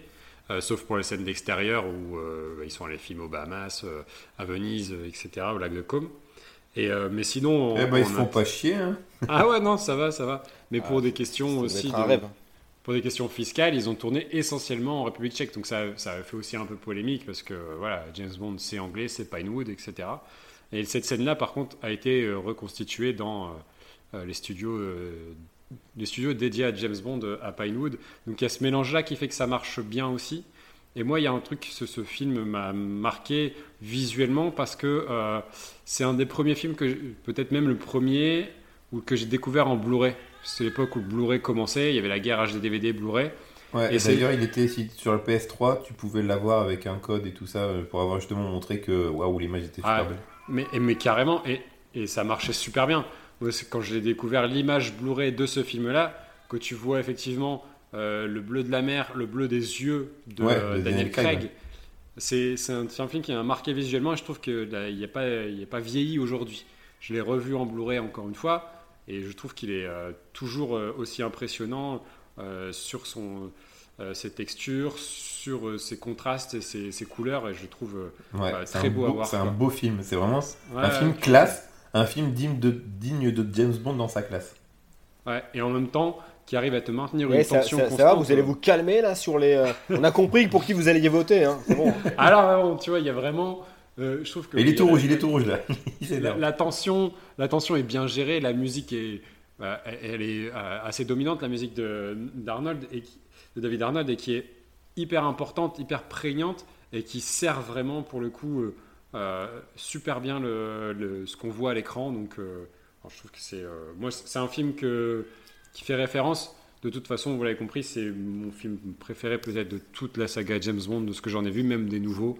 J'ai tous vu après Daniel Craig. Ça ça m'a vraiment donné en, à nouveau envie de voir des James Bond en fait. Ouais, c'est- Je, ce je- je film-là. suis d'accord avec toi. Bon, bah, un point pour euh. Non, non, non, non, non. euh, oh. Non, non, non. Bon, on va, on va, on, fait les points du coup là. Bah, dis-toi pour qui tu votes et puis comme ça tu sais. Moi, pour Moonraker, pour Lewis Gilbert, parce qu'il faut avoir un courage énorme pour tenir le cap avec un scénario aussi foiré que ça. Et je trouve quand même qu'il s'en sort bien, mais il y a même notamment des, voilà, des plans dans le monde entier, notamment au Brésil. Je trouve que les scènes sont toutes réussies. Et les plans dans l'espace, même si le scénario est ridicule, il arrive à en faire quelque chose plus ou moins de, de, de, de correct euh, à l'image, visuellement. J'ai trouvé ça kitsch, mais sympathique. Et voilà. Je lui donne un point parce que je sais Ouais, je sais. dire, ouais, parce que je sais que je vais. tes arguments ils tiennent, détruire. ils tiennent bizarrement parce qu'on vient de te, te- te prouver par A plus B la beauté du film dont de parler et toi tu me dis Ouais, moi j'ai pas, pas parlé de la, beau- de la beauté du film de, de- du film de, de Campbell. Moi, je, je- en repensant à, tous les problèmes de Moonraker, moi je trouve, moi je trouve courageux Lewis Bel- enfin Gilbert, et pour ça, je lui donne un point. C'est oui, c'est malhonnête. Oui, c'est malhonnête. Et je vous emmerde. Il vote pour le film le plus courageux. Euh, non, non, bah moi, de toute façon, on va pas euh, paraphraser pour tout ce qu'on vient de dire. euh, bah, Moonraker. Casino Royale, quoi. Et bah, savez quoi? Et je vais mettre un point pour Moonraker. Mais quel connard Je me casse. Alors pourquoi? Pourquoi? Parce que, comme je l'ai dit tout à l'heure, je- j'ai un Parce que peu. ce Casino côté- Royale va gagner sur tous les autres points. Donc, Pour mettre un peu d'enjeu, par un peu de suspense. Mais euh, non, il y a, il y a ce côté, quand, dès que les premières scènes du film, j'ai retrouvé cette, euh, ce grain d'années 70 et tout ça. Et, euh, et je me suis dit, ah j'aimais bien c'est, regarder à l'époque. euh, c'est- Enfin, je sais pas, j'ai retrouvé mon, ma- une nostalgie en, en voyant le film. Et il y a un truc aussi que Pierre vient de dire et qui n'y a pas dans Casino Royale, c'est que, enfin, je trouve que c'est moins, moins marqué parce qu'il y a tellement cette scène de casino au Monténégro qui est importante dans le film de Casino Royale, on a moins l'impression qu'il voyage. Que dans Moonraker, c'est celui où j'ai vraiment l'impression qu'il voyage le plus. Ouais, c'est plus comme je disais tout Et à l'heure, notamment euh, les, scènes, les scènes à Venise, on n'en a pas beaucoup parlé, je trouve. Et il y a notamment une scène à Venise que je trouve très belle au niveau de la lumière, qui se passe en fait. euh, euh, on a une sorte de rosace là, en, en Oui. vert, avec euh, tout un jeu de lumière où il affronte justement le, le fameux chinois, Le là, Chinois, ouais. mystérieux. euh, Chang. Ouais, évidemment, Chang. Allez. À l'époque, c'était c'était Il courant. s'appelle vraiment Chang. Il s'appelle vraiment Chang. ouais. Et voilà, enfin, je, je trouvais ça esthétique, mais voilà, les scènes à Venise, euh, je sais pas, c'était euh, c'était dépaysant et ça m'a plu. Euh, bilan du coup pour la Real, eh bien, ça fait 2 points à 1 pour Moonraker. C'est Thuram Ça fait- contre la Croatie. Ça fait un partout, du coup. hein. Ouais, mais Thuram contre la Croatie, deux buts incroyables de- du cancre de l'équipe. Le mec qui marquera d'ailleurs ses deux seuls buts de sa carrière en équipe de France. Ce qui veut dire Attends, que attends. marquera ses deux seuls buts. Peut-être que Roger Moore n'a pas dit son dernier mot. Oui, je pense que là, un point pourrait vite euh, arriver à Moonraker. non, je déconne. On passe au jeu d'acteur du coup là. Bon, allez, Allez. Alors, jeu d'acteur de Moonraker. je rigole déjà parce que. Est-ce que, est que, vous voulez parler du regard en coin de Roger Moore Il a toujours le regard en coin. C'est. En fait, c'est pas, pas, pas James Bond, pour moi, c'est Hubert Boniteur de la Batte. Là. Ah ouais, c'est le cliché, le vieux beau, euh, relou, harceleur, euh, coincé dans ses vieux principes, euh, sûr de lui. Sans doute raciste. Bon, ça, c'est pas trop exposé dans le film, mais tu sens que le gars, il doit être dégueulasse là-dessus. Il aime pas Chang, hein. Ah non, il, Lui il, lui ferait des yeux bridés, ça se choquerait pas.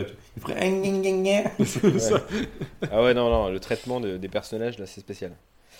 Euh, non, ouais, pour, commencer, bah, c'est évidemment Roger Moore qui, euh, bah, qui, caricature euh, le personnage qu'il a été dans les, dans les précédents épisodes.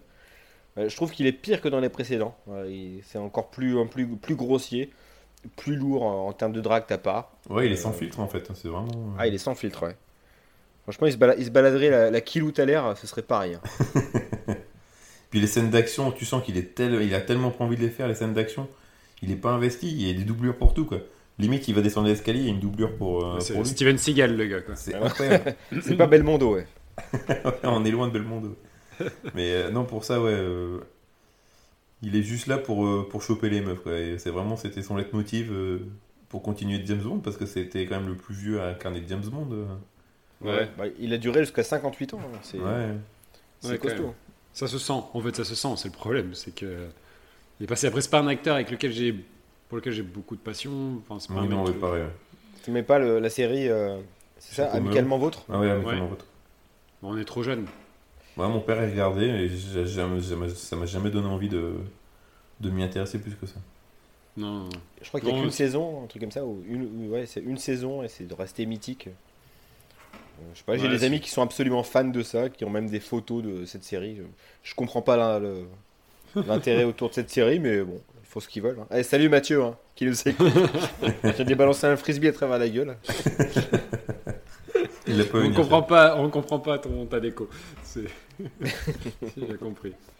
Ouais, sinon, euh, franchement, les James Bond girls sont pas marquantes pour euh, pour un sou. Elles sont, elles sont, de toute façon, elles font fonction déjà. Même s'ils essayent de donner un rôle de médecin euh, à, à l'actrice principale mais euh, ça reste la demoiselle en détresse qu'il faut sauver. Elle a toujours besoin d'être protégée. C'est hyper limité, quoi. Il n'y a rien de, nouveau. C'est même pire qu'avant, je trouve. Ouais, oui, là, clairement. Et, et, son jeu est pas marquant pour. Et en revanche, important, moi je trouve hein, le méchant, je trouve excellent. Je trouve ah, Michael Lonsdale. Moi je trouvais que sa voix, elle était horrible. Moi je regarde en VO, la voix du mec, c'est ça t'endort quoi. C'est affreux. Mais ah, il est très, euh, Michael Lonsdale, c'est toujours ça. C'est toujours un jeu un peu un peu bizarroïde. Je sais pas si vous l'aviez vu dans euh, dans le film de Jean-Jacques Hano, euh, Le nom de la rose, ou un film plus récent, Des hommes et des dieux. c'est un mec qui a toujours joué comme ça, qui est recruté pour son débit de voix un peu un peu un peu spécial, un peu spécial, un peu mystérieux, un peu doux. Bah mystérieux, ça correspond bien à un méchant de James Bond. Mais c'est vrai que il a l'air de se faire chier en fait. Le mec, il part quand même aller pour aller. Au, contraire, moi j'ai lu l'interview récente de lui avant qu'il meure.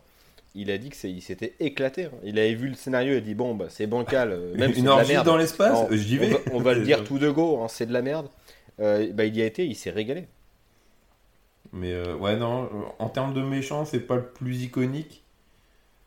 Euh, il n'a pas spécialement de pouvoir. parfois, les méchants, ils ont il est juste riche, quoi. C'est l'homme quoi. Il a de la sa richesse qui. Euh, ouais, c'est son pouvoir. C'est d'être blindé, être plein aux as. Puis après, on parle des, des sidekicks du méchant. Bah, notamment Chan ou Chang. Chang, Chang et Jaws. Chang, on va commencer par lui quand il, se cache, quand James Bond il doit aller dans le, dans le château. il a volé les cheveux de Régis Laspalès aussi.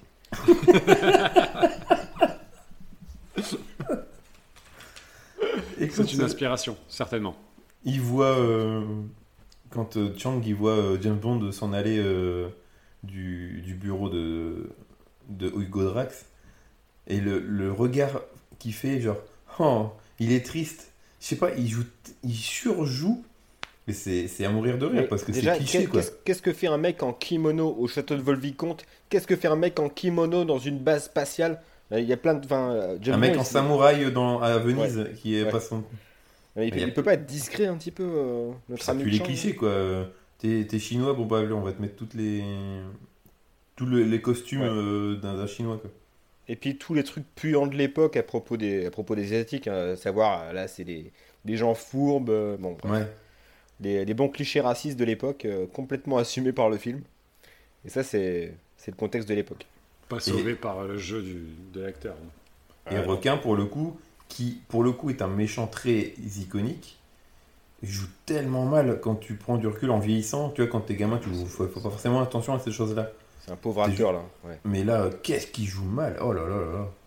C'est. Ah, Tu vois, C'est c'est pas un ça qu'il a- acteur. Il Ouais, a pas c'est de ça, texte. ouais. Il a pas de texte, c'est juste une Il a figure. juste été recrudré pour son physique et. Et, euh, et d'ailleurs, sa carrière parle, parle pour ça. hein. Il, a- il a surtout fait euh, des, euh, des, des, des, des fan conventions là, pour signer les autographes et des photos. euh, c'est l'essentiel de sa carrière. Malheureusement. Ouais, c'est ça. Il a joué même, je crois, dans Le Boulet avec Benoît Poulvord. Il fait une apparition. Ah, putain, je crois. Oui, oui, oui, oui, ça me Ouais. dit quelque chose. Oh là là. Donc, euh, On aura quand même parlé du boulet. Euh, franchement, avec Pierrot, plus rien ne m'étonne. Et on en parle de Georges Belair ou pas? Oui, Georges Belair, on en parle, bien sûr. C'est le premier truc que tu m'as dit quand j'ai dit que j'allais prendre Moonraker. Tu fais Oh punaise, il y a Georges Belair. Et Jean-Pierre Castaldi. Et Jean-Pierre Castaldi. Ouais, Castaldi, c'est important, il faut en parler, c'est des acteurs de film. Castaldi, euh, moi je le trouve euh, super. La blague. On le voit 30 Personne ne remarque. En plus, il a une moustache, des lunettes d'aviateur, un bonnet, bon bref. Le mec, il a tout fait pour pas qu'on le reconnaisse. Et Georges Belair, on le reconnaît bien avec ses bouclettes. Georges Belair, pour ceux qui ne connaissent pas, voilà, c'est surtout un acteur de théâtre, euh, de boulevard, euh, et, euh, et un mec qui a présenté, aussi euh, présenté les émissions de télé. euh, Je passe à la télé sur France 3 euh, à la fin des années 90, en compagnie de Valérie Ah, Mérès. oui. Une énorme merde comme émission. Et, euh, mais que je regardais après l'école. Bah oui, normal. c'était un même- télécrochet. Georges Belair, il a quand même 2-3 phrases hein, euh, dans la station. là. euh, C'est un Ouais, peu le il fait pilote. euh, Envoyez la fusée. c'est à peu près ce qu'il dit sur, le, sur tout le film. Mais c'est marrant du coup de voir ces, ces personnages-là euh, que nous on a connus euh, dans les années 90, voir Je les veux dire voir la, richesse du cast. On finit Mais par ouais, parler de Georges ouais. Belair euh, sur 5 minutes. Ah, mais euh. Mais c'est tout, c'est mon enfance. J'avais complètement oublié ce mec-là. Mais c'est- Non, mais c'est ça, qui est fou de le voir là-dedans. C'est fou. Ouais, c'est comme si tu voyais euh, William Lémergie dans euh, Jason Bourne. Dans Mad Max Fury Road, tu vois. oh putain. Je- non, euh, c'est Frédé, euh, Ja- Jamie Gourmaud dans Mad Max Fury Road. Ça, j'adorerais. Euh, euh, bah ouais, on enchaîne, je pense que c'est bien. Euh, oui, sur GoldenEye. Sur GoldenEye. Euh, on parle tout de suite du James Bond. Mais bien sûr. Bon, on est là pour ça. ouais. Bah ouais. Bah, moi, je pense que c'est vraiment l'acteur idéal à ce moment-là pour jouer James Bond. Il a vraiment, il sortait de Remington Steele, la série. Il a vraiment cette classe, ce flegme, non pas flegming. Il sortait Et- surtout de Madame Doubtfire. Ah ouais, c'est vrai, exact. Oui, c'est vrai. hein. Il Exact. faisait un beau rôle de salaud en plus. hein. Ouais. Ouais, un gros rôle de connard. ouais. Non, mais il a, il a vraiment une. Pour le coup, il a vraiment la gueule de l'emploi. Tu vois, parce que c'est un- c'est le- l'acteur britannique, bien coiffé, propre sur lui. Euh, Ouais, c'est vraiment le James Bond typique. Ça marche super bien. Il le fait, il le fait Ouais, tu super sens bien. Il- il se fait plaisir, quoi. Tu sens qu'il est content d'être Ouais. là et il est Ouais, content d'incarner James Bah, Bond. faut se rappeler que dans sa carrière, cet acteur, c'était inespéré. Il était, euh, bah, il, il faisait en effet un second rôle dans Madame Doubtfire. Voilà, il en était, il en était là, quoi. C'était plus un acteur euh, comme dans les années C'était 80. la, C'était la, la star, star de, son show. Ouais, Ouais, c'est ça. Ouais, mais c'est les- c'est début 80, hein, c'est les années 80, 83 par là. Il a eu une longue traversée du désert et en gros, c'était inespéré pour lui à euh, 45 ans de trouver un rôle, euh, un rôle de cette importance. Il en, il en parle encore souvent. Il dit que c'était la chance de sa vie. Comme tu disais, il y a un truc aussi, c'est que nous, c'est le premier James Bond qu'on a connu. euh, Ah ouais, c'est pour ça qu'il est marquant pour nous. Et du coup, pour nous, il est marquant pour nous. Comme je pense que pour nos parents, ça devait être Sean Connery, c'est euh, Ah ouais, James Sean Bond, Connery, tu vois. pour, mes parents, c'est Sean Connery à tout jamais quoi.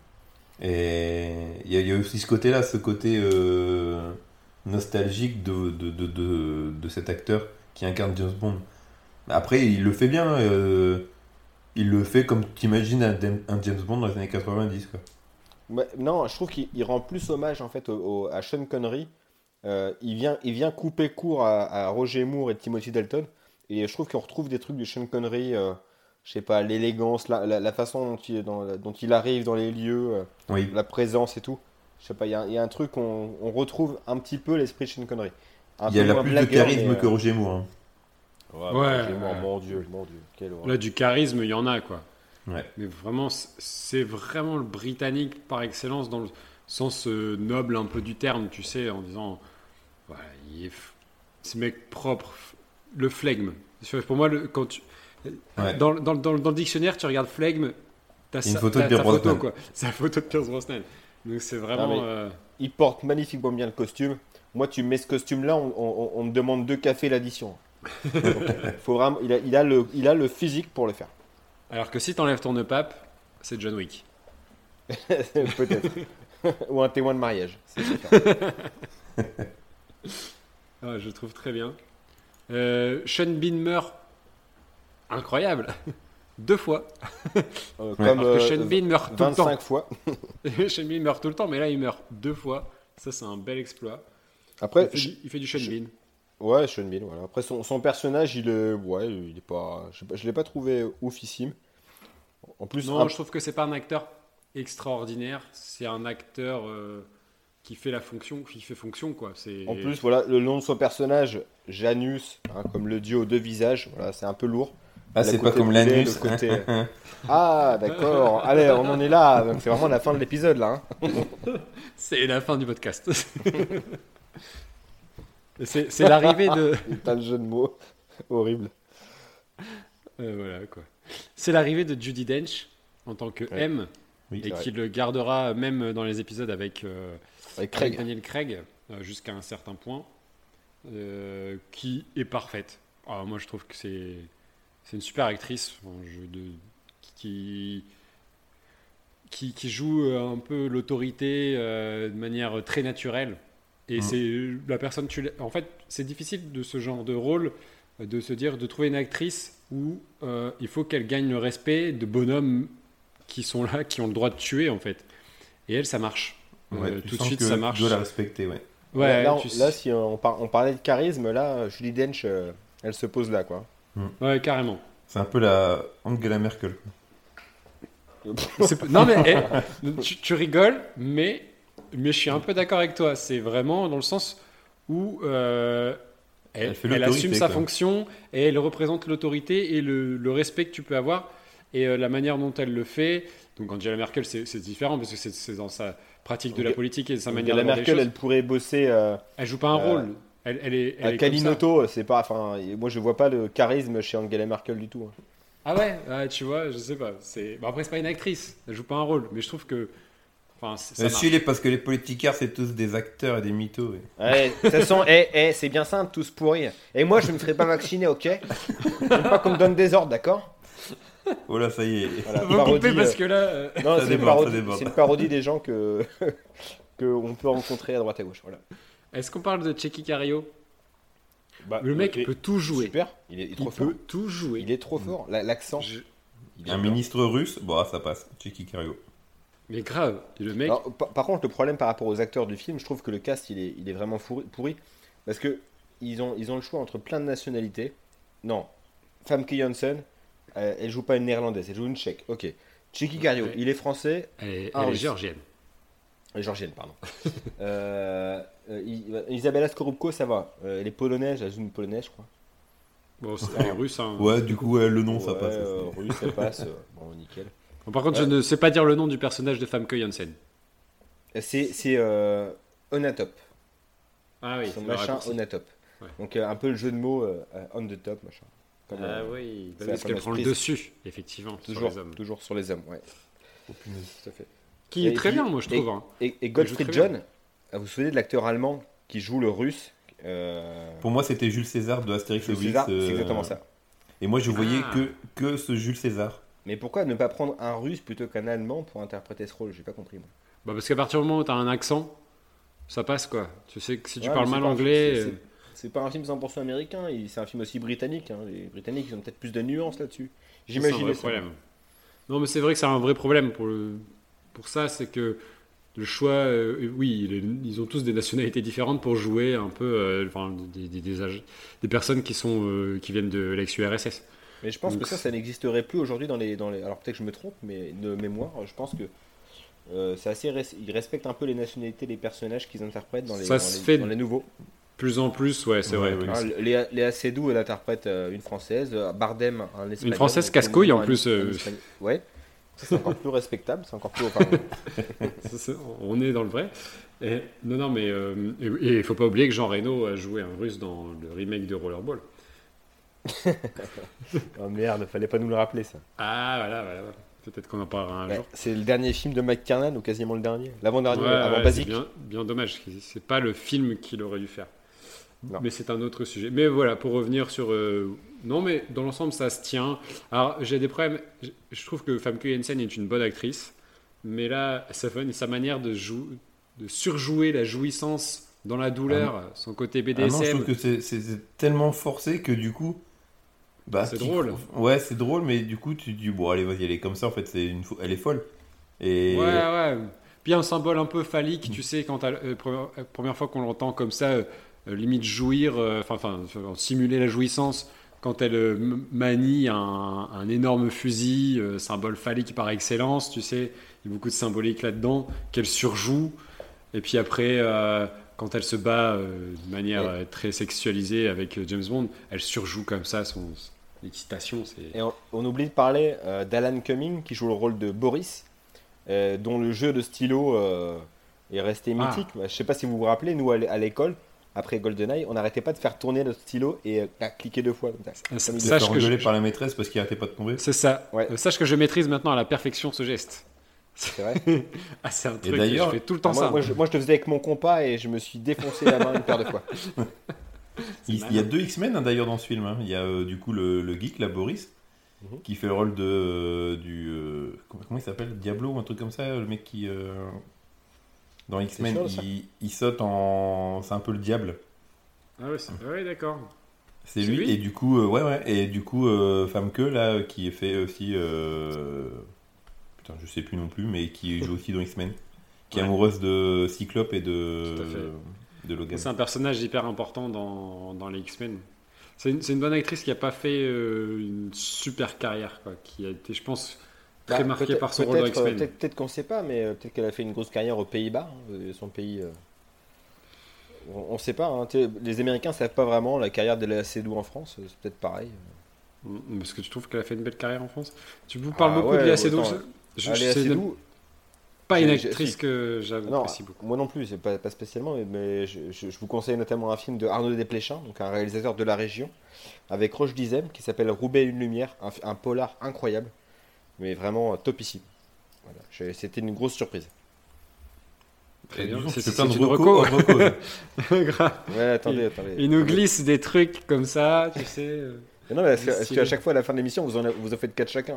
ouais. C'est faux.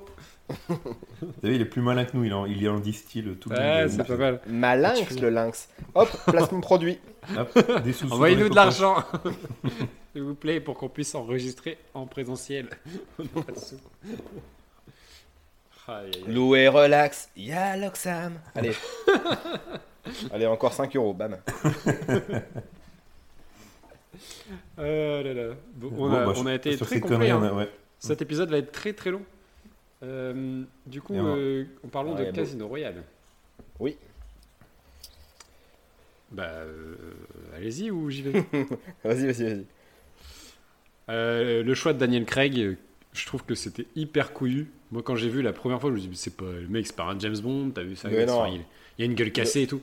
Et en fait, j'aurais pris Laurent Dutch. Direct. ou Jean-Luc Reichmann. mais, euh, je- mais, mais qu'est-ce que ça marche bien? Il est, enfin, il a un, un charme hypnotique, je trouve. Et euh, alors, il y a beaucoup de jeux de, de regard. Il a un visage qui est déjà marqué.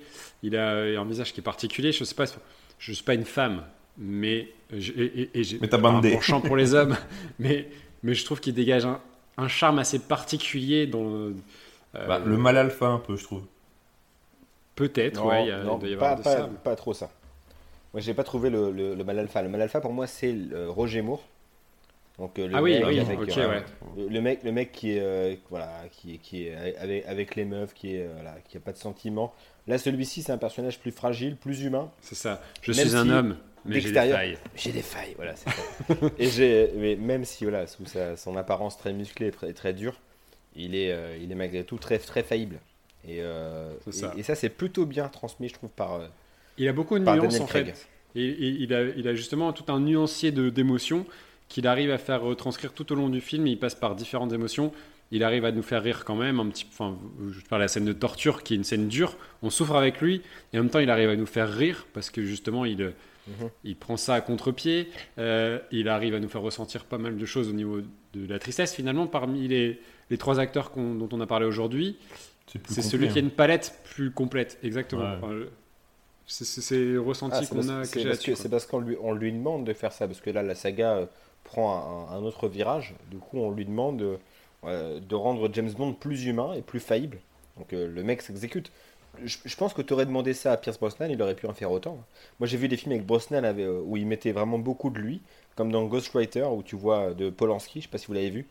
Où là, il y a plein de, plein de choses qui se dégagent de son jeu d'acteur, qui sont bien plus intéressantes que ce qu'il avait fait dans les, dans les 007. Donc là, là, il se met au service du scénario, mais en effet, il est, c'est hyper efficace. ouais.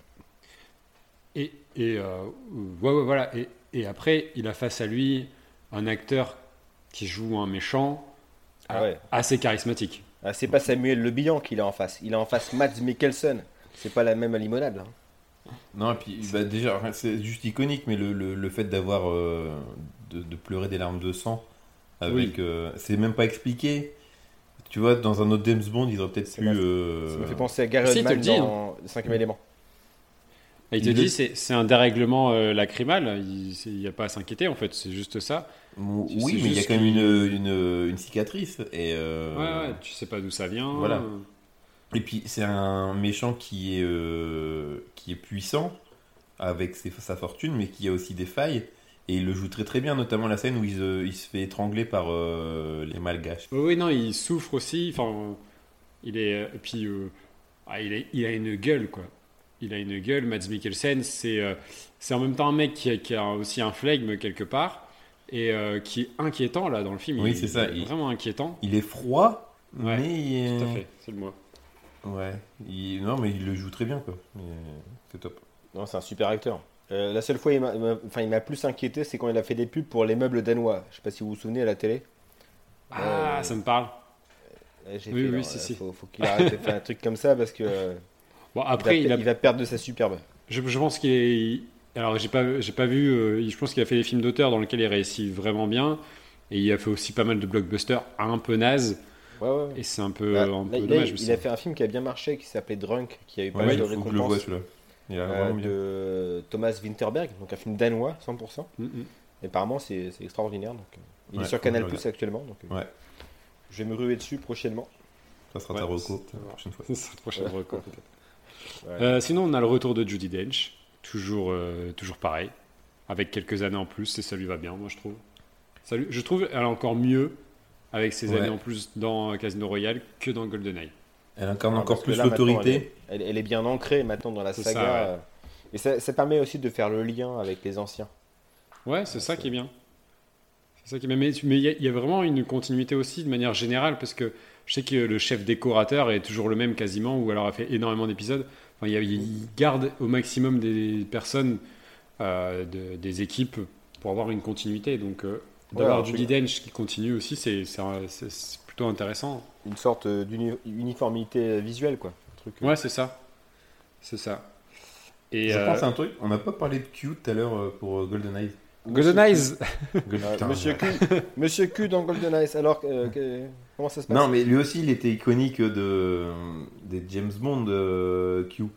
Et c'est lui qui a porté aussi la touche d'humour pendant les, la présentation des gadgets et tout ça. Ouais. Et euh, je trouve que c'est quelque chose qui manque un peu du coup dans, dans, dans la suite avec Daniel Craig, là, le fait qu'il il soit plus Bah, là parce que bah si, euh, il, il il revient- revient il après. hein. Il revient plus tard, mais plus jeune et beaucoup Oui, moins marrant. Et c'est ça, c'est coup. carrément pas marrant les scènes avec Ben Whishaw qui joue le nouveau J'aime bien, moi. Oh putain, mais ça n'a rien à voir avec les scènes de, de GoldenEye ou même les, les, même les pourris avec euh, Sophie Marceau, la scène d'ouverture avec, euh, avec Q, elles sont extraordinaires.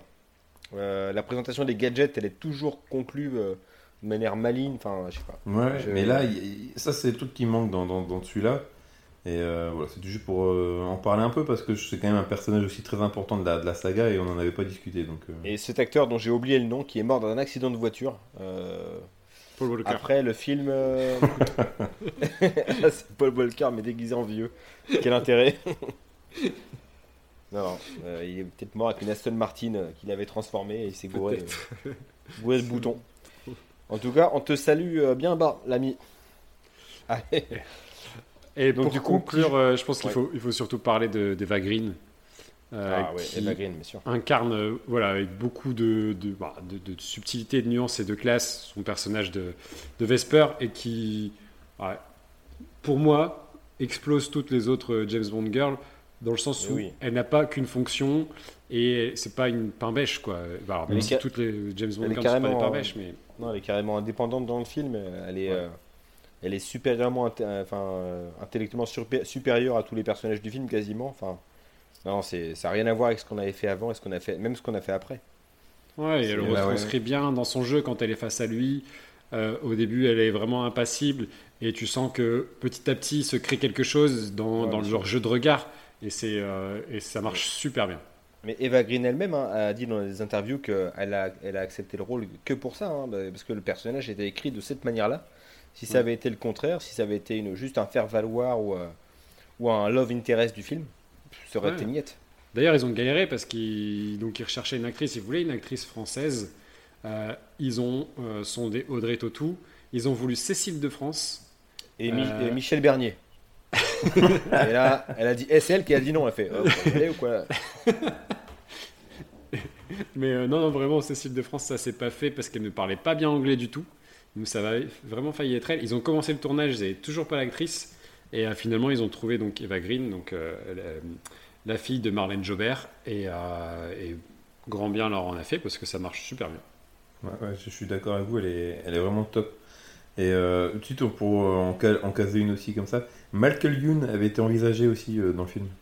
C'est pas une Pour blague. faire, pour faire le rôle faire- de, de- du grec euh, Ah oui, d'accord. aux Bahamas, là. euh, Dimitrios. Ouais, Dimitrios. Est- Est-ce qu'ils n'ont pas bien fait de pas le prendre finalement? Tu sais pas. Il aurait fait un pas. accent euh, foireux, Michael Youn, euh, de grec un peu. euh, fait, bah, Il aurait me dit Oh non, je préfère m'appeler Rastapopoulos, s'il vous plaît. non, Michael, Michael, caricature tranquille. Mais non, c'est bien comme ça. Euh, voilà, voilà. Bon, euh, bilan du coup, le fait d'acteur. Bilan jeu d'acteur. Bah, allez-y. on a- hein. On euh, a fait long hein, sur l'ensemble. hein. Ouais, moi c'est c'est Casino euh, Royal pour le coup parce que je trouve que tout le casting est top. On en a pas parlé aussi, mais euh, quand ils Il sont à est table. Unatop. Oh, Non, c'est celui de GoldenEye. Ah merde, pardon. Golden Eyes. Golden Eyes. Ok. Euh, non, non, et puis on n'a pas, donc je disais, on n'en a pas parlé aussi, c'est tout le casting qui est autour de, de, de la table de poker. Mhm. Euh, on, on connaît pas leur background et tout ça, mais ils ont tous une gueule. T'as euh, le black euh, assez costaud, t'as euh, le chinois euh, qui est là, t'as aussi le, le gars de la CIA qu'on n'en a pas discuté, mais il est toujours là, le, Oui. euh, Personnage de le la CIA copain, qui- euh, le pote de, de James Bond de, de- de la CIA, euh, qui, qui joue dans Westworld, hein, c'est ça hein, Oui, c'est ça. C'est ça. Ouais. Il y a aussi Euh, euh, Sylvain. Mirouf. Sylvain Mirouf.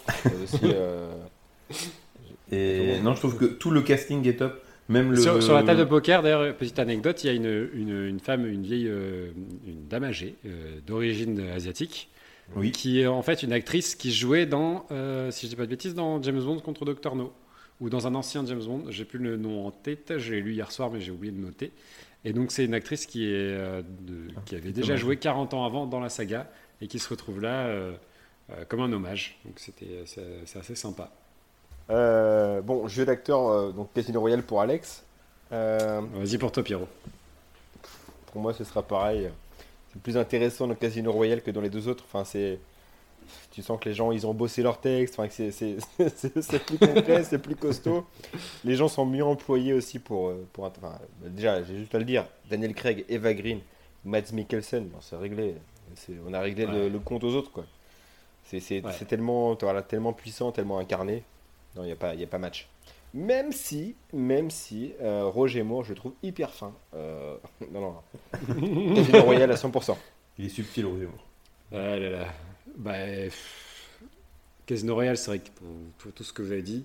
Mais du coup, comme Casino Royale gagne, je vais donner mon point à Oh GoldenEye. non, n'importe quoi. ça marche pas comme ça. hein. Nous, c'est vraiment les points du cœur depuis le début. hein. Non, mais si, parce que, parce que Brosnan en James Bond, ça, ça fonctionne à mort.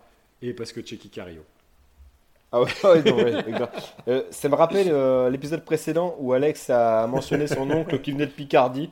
Ouais, un point gratos. Et vous savez que Daniel Craig il me faisait penser à un, à un cousin du Calvados. Eh ben, pareil. Non, en- franchement, en vrai, j'aurais mis Casino Royale s'il n'y avait pas gagné, mais juste quand même pour dire qu'en deux, en deux, j'aurais mis GoldenEye parce que Pierce Brosnan trouve que c'est un super James Bond dans le sens euh, historique du terme. Que Ah. euh, Il- Daniel il Craig représente incarne le l'icône. renouveau. Et il Est-ce qu'on incarne s'en vraiment souviendra de renouveau, lui mais- Genre, Ah, pour, je moi, sais pas. pour, moi, pour moi, Craig n'incarne pas le renouveau, mais vraiment la rupture. C'est, c'est- Ouais. On n'est plus sur la même, Ouais, euh, peut-être. ouais. Oh, oh, donc, la même histoire. dire que Pierce Brosnan incarnait le renouveau alors que Daniel Craig Ouais. incarne la rupture? La rupture ou le renouveau du genre. Ouais. Waouh, Faut c'est savoir. c'est profond. Non, le, ro- Voilà. le ro- enfin, ouais, ouais, merde. Voilà, Ah, tu vous m'avez compris. Le point va à Casino Royale. Ce qui nous fait deux points pour Casino Royale et un point pour Moonraker. Ce qui est une Parce honte. qu'il y aurait une égalité? Eh, Moonraker, sympa, hein, pas mal. Bah, on verra sur la dernière catégorie.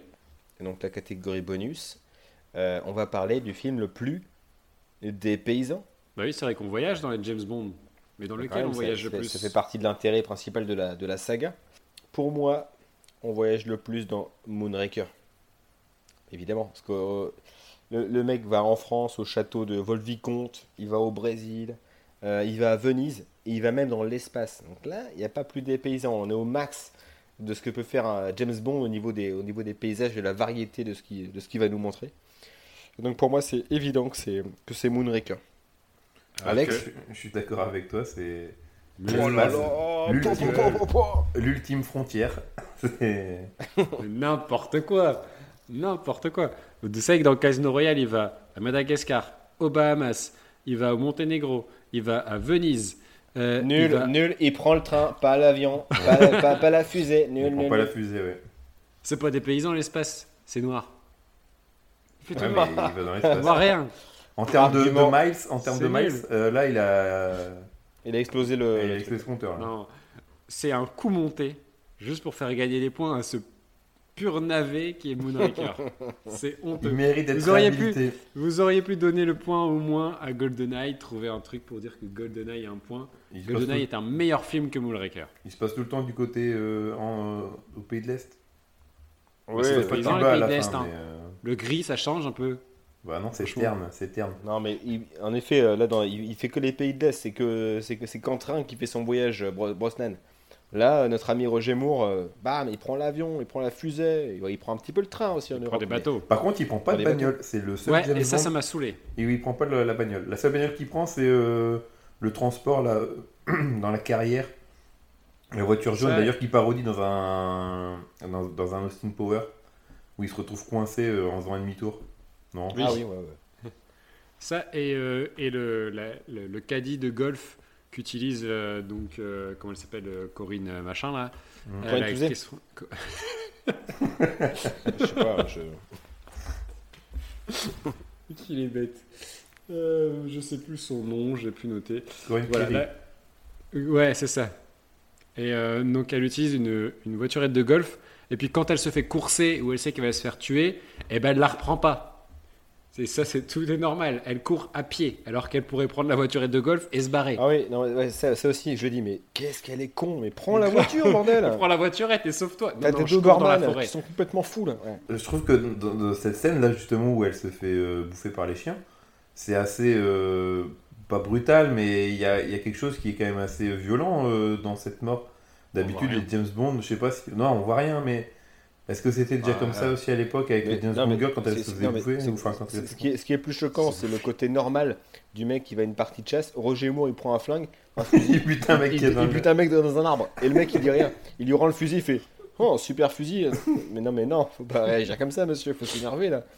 Non, mais on essaye de le tuer pendant tout le long de son séjour. Et le gars continue à parler euh, normalement à, à Drax. C'est n'importe quoi. Mais ça. comment vous avez pu donner un point, deux cette points à qui fait que c'est drôle, c'est drôle. Non, mais, Donc si je comprends bien, on a une égalité Oui, entre Casino Royale et Moonraker. c'est ça. C'est ridicule. C'est ridicule. C'était- je ne cautionne pas cet épisode. C'est on- n'importe quoi. On va, perdre notre auditeur. Non, mais Je pense que pas. Parfois, parfois, parfois dans l'école des fans, tout le monde gagnait. Et là, c'est un petit peu pareil. Je Bah suis là, il faut le à ça de réussir le, le braquage du siècle. Le casse du siècle. Avec ma complicité. hein. Moi, j'étais dans la voiture, je faisais tourner le moteur. En fait, vous êtes entendu avant l'épisode. que- C'est un poisson d'avril, le truc. Non, mais C'est trop après- facile de, tout miser Là, sur, euh, euh, on, sur on a, on a pris la catégorie de dépaysement. Et bon, oui, mais évidemment que le dépaysement, il n'y a pas plus que, que Moonraker. Vous, avez fait une moi, en fait, comme l'épisode précédent. Vous avez trouvé une catégorie qui fera gagner votre film. Ouais, on t'a fait, une- on t'a fait une contre-carotte. Mais est-ce qu'on a le droit de dire que les deux films ont gagné? C'est possible? Non, Non, parce que la Hors de dernière catégorie, quand il c'est y a égalité, catégorie. Qu'est-ce qu'on fait quand il y a égalité? On choisit le film qu'on a vra- qu'on Ah, aimerait qu'on revoir. veut revoir. Ouais, ouais, c'est vrai. Euh, pour moi, je voudrais revoir Moonraker. Et, euh, et pas qu'une fois. Je voudrais le voir 10, 15 fois, 20 fois. non, je voudrais revoir GoldenEye, moi. moi j'ai... En, fait, en fait, dans ma vie, je l'ai vu 3 ou 4 fois, je pense. Et euh, je sais pas, il, il m'a... Là, Alors. ça faisait très longtemps que je l'avais pas vu. Et il me- il me- ça me plairait de le revoir. Alors qu'en revanche, celui avec Craig est plus frais dans ma tête et je l'ai revu et ça m'a plus gonflé. Alors, je vais t'expliquer le principe de l'égalité. C'est qu'il faut dé- départager deux films. En l'occurrence, Ah, les deux films qui restent, c'est m'énerver sur, Moonraker sur- et Casino sur- Royale. Je me suis- Donc, si tu nous fais gagner GoldenEye, à pieds joints sur la tête de Craig, mais euh, rien à voir. donc entre Moonraker et Casino Royale. Ok, euh, bah, euh, putain, je sais pas. bah, Moonraker, parce que je sais maintenant à quoi m'attendre, et pour une soirée entre potes pour rigoler, Moonraker. Aurélien? non Non, tu me fais pas ça. Alex, tu me fais pas ça. T'as pas le droit. T'as pas le droit. C'est n'importe quoi. Mais, mais même- même pour une soirée entre potes, c'est même pas assez nul. Mais C'est si, même tu pas leur expliques le nul. contexte, tu dis, comme le film Vercingétorix avec Christophe Lambert, tu fais une soirée entre potes incroyable. Mais non, c'est mais un nanar. C'est même pas un nanar assumé, c'est c'est une C'est catastrophe. même pas. C'est c'est même pas assez pour être un nanar. C'est qu'il manque encore des choses pour que ce soit vraiment épique au point de devenir un nanar culte. La fin, elle, est épique- elle est épiquement nulle, hein, la fin. Euh, hein. et ra- rater l'arc narratif d'un méchant emblématique euh, comme mais Jaws, encore.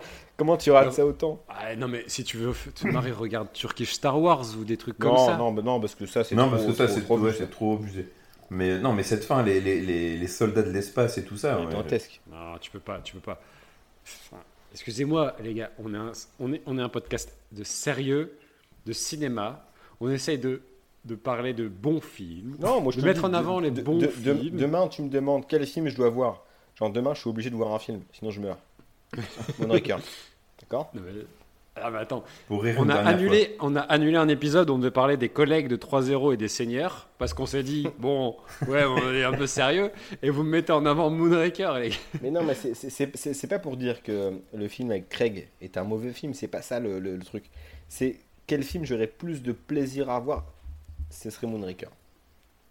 Euh, euh, Est-ce que j'ai besoin d'argumenter sur le fait que Casino Royale soit un grand film et qu'au-delà de la saga James Bond, c'est un beau film, c'est un, un grand film d'action, c'est un grand film d'espionnage, c'est un film où- qui est haletant, qui est, qui est bien joué, qui est bien réalisé, qui a une musique magnifique. C'est un Ouais. grand film. mais qui, qui, a- qui, à mon avis est trop sombre. Et je trouve les épisodes qui ont suivi, euh, je sais pas, où le personnage se développe aussi. euh, j'ai préféré les, les films suivants, notamment Skyfall. Skyfall est Pas plus Spectre. sombre. Non, mais pas ça, mais euh, je sais pas. le- le- les, épisodes suivants m'ont- m'ont plus plu. Je me suis peut-être habitué aussi au personnage de Craig. C'est aussi ça qui fait le l'attrait des suivants. Je sais pas. En tout cas, demain, tu me dis, tu vas mourir. Tu dois choisir entre Moonraker et euh, Casino Royale. Moonraker parce que j'ai envie de rigoler avant de mourir. Voilà. Ah, moi, je, moi, je vais dormir avant de mourir, c'est con, j'aurais envie de profiter. bon, vas-y, Alex. J'ai adoré vous écouter euh, débattre euh, tous les deux sur ces films. Et franchement, j'ai le pouvoir entre les mains. je, peux, faire gagner mon, film que j'ai choisi. Mais euh, il y a un truc, c'est que j'ai vu euh, Casino Royale déjà quatre fois. Je prends toujours autant de plaisir à le revoir. J'adore Moonraker pour son côté vieillot, mais là je l'ai vu une fois en entier. Et bah ça m'a suffi. Ah, merci, oh, on est d'accord. Et donc, ce que tu veux aussi, hein. mon point va quand même à Casino Royale parce qu'il faut quand même pas déconner. C'est un très grand film. Et euh, Là, tu vois, Aurel, tout rentre dans l'ordre. Hein T'es content? Ah non, mais ça va. Non, mais à un moment donné, il faut pas se foutre de moi. Et euh, non, non, non. J'ai vu plusieurs fois euh, Casino Royale. Je le reverrai, je pense. Et je pense prendre toujours autant de plaisir. Parce qu'en fait, comme je disais, il y a un truc dans, dans Casino Royale, c'est que je me souviens surtout de cette scène centrale qui se passe au Monténégro. Et le reste est toujours un peu, un peu obscurci.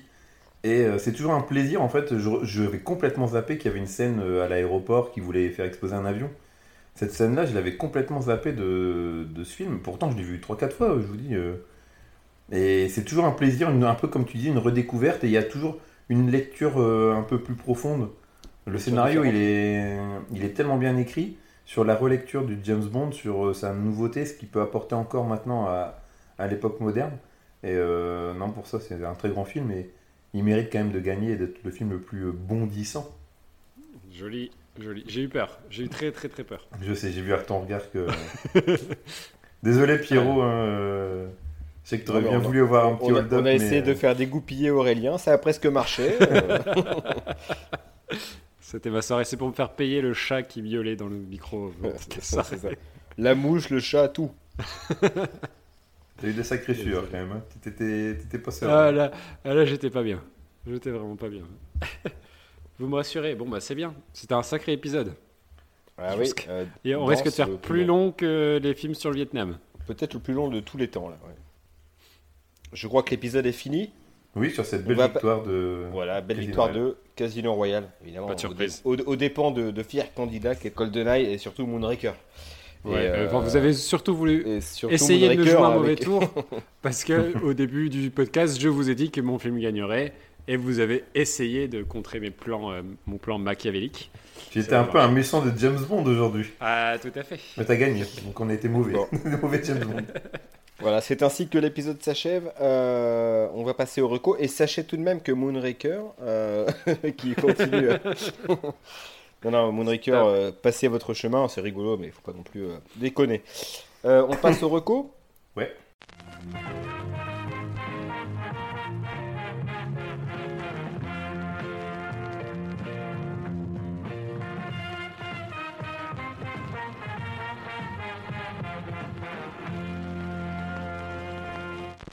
Alors, je vous écoute pour les recos de la semaine, les recos de, de l'épisode, pardon. Tu veux commencer? Bon, je commence tout. Ouais, vas-y. Euh, c'est très rapide parce que j'ai absolument rien vu euh, de, nouveau, de nouveau, tout ça. Donc, euh, c'est un album. Le dernier album des King of Leons, qui sont surtout connus pour avoir ruiné les karaokés avec la, chanson Sex on Fire. c'est le dernier album qui s'appelle When You See Yourself, qui est sorti en mars de cette année 2021, que j'ai découvert un peu sur le tard cet été. Et en fait, ça m'a accompagné pendant mes trajets en voiture euh, le long de la France. Et c'est un très bel album qui s'écoute très très bien euh, en, voiture. C'est assez calme, mais euh, c'est vraiment un super album. Il dure 50 minutes. Et s'il y a une chanson qu'il faut que vous écoutiez pour vous faire un peu une idée de l'esprit, c'est la chanson Time in Disguise. Voilà, c'est une reco très brève, mais vraiment gros coup de cœur pour cet album. Vraiment bien. Ok, ok, c'est marrant, c'est pas la première fois que tu nous en parles. De... En tout cas, entre nous, les Kings of Leon. Entre nous, moi j'ai conseillé Chimène Badi. Euh, euh, non, mais je, moi, euh, Reco, c'est peut-être un truc que vous connaissez sans doute. Quand j'ai vu le nombre d'abonnés, je me suis dit, je suis le dernier con à pas connaître. c'est la chaîne Not Serious, que vous connaissez sans doute. C'est un peu le. Surtout, surtout de nanar. Et en fait, je l'ai découvert par le biais du film Le Baltringue avec Vincent Lagaffe, dont Notre Sirius fait une chronique vraiment euh, jouissive. En général, c'est des formats de 20 minutes. Il parle d'un tas de choses. Hein. Il parle des, euh, des, Power Rangers, des Tortues Ninja, euh, dans leur exploitation C'est un cinéma. peu Karim hyper drôle. Debache, c'est un peu Chroma sans l'analyse. C'est juste, euh, il refait le film et il dit ce qui va pas. Il voit, il montre Voilà. les incohérences et tout ça. C'est ça. En, en effet, il n'y a, il y a pas le côté euh, cinéphile et technique de Karim Debache, mais euh, je trouve ça efficace. C'est 20 minutes et c'est C'est marrant, vraiment plaisant. il est T'en regardes un, c'est c'est hyper drôle. Un Bon, il y a un peu déjà, beauf, euh, mais euh, Ouais, il en joue c'est et dur, du coup ça, ça passe très bien. ouais. Il y a, il y a- ouais, il y a 160 000 abonnés quand même, donc c'est c'est quand même pas Ah rien. oui. Ouais, c'est c'est Donc, seulement deux de plus que nous. hein. Ouais, c'est vrai. euh, Après, le mec se la raconte, mais non, mais note sérieuse, vraiment sympa. Deuxième reco, et ouais, les mecs. Ah, Deuxième reco, clic, clic, clic. Ouais, ça fait au moins la cinquième de la, de la soirée. Non, non, euh, Euh, vous l'avez compris, euh, depuis que Belmondo est mort, là je suis en, en mode session euh, revisionnage de tous les Belmondo. Et là, hier, j'ai découvert un film de Lelouch de 69, qui est pas le plus connu de sa carrière, qui est un film euh, un, peu plus, euh, un peu plus romantique, avec donc Belmondo et Annie Girardot, qui s'appelle Un homme qui me plaît. Euh, un film magnifique, qui a le droit à une sorte de remake avec Jean Dujardin et Zilberstein en 2000, euh, 2015 par là, qui s'appelait 1 plus 1. Donc là, c'est un film où on voit donc Belmondo jouer le, le rôle d'un compositeur de musique de film. Et dans ce film, euh, il y a une actrice qui est Annie Girardot. Et ils vont se rencontrer. Donc euh, chacun ont leur propre vie. Donc ils sont tous les deux mariés à la ville. Et vont sur une semaine euh, faire une sorte de, de parenthèse amoureuse. C'est euh, hyper drôle, c'est hyper rythmé, hyper moderne pour l'époque. C'est euh, et c'est déchirant à la fin. Vraiment, c'est un truc à voir. C'est sur Netflix et sur Canal+. Et ça n'a pas pris une ride. Ouais, très bien. C'est beau. Ça donne envie.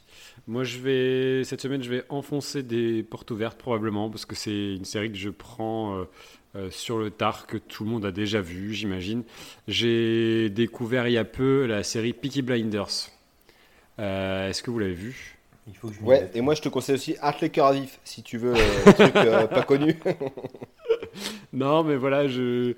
on a beaucoup parlé et puis je me suis dit, bon, ça, ça me donnait pas plus envie. Au-delà du fait qu'il y ait euh, Cillian Murphy en acteur principal, qui est un acteur que j'adore, donc euh, j'avais découvert dans, dans 28 jours plus tard et, et après dans Red Eye. Et euh, je, je me suis dit, ouais, les films qui se passent comme ça au début du siècle, le dernier, c'est pas les, mon truc. Et j'ai pris une claque. Là, je suis à la moitié de la deuxième saison seulement, donc euh, je découvre. C'est un bonheur de découvrir des séries comme ça.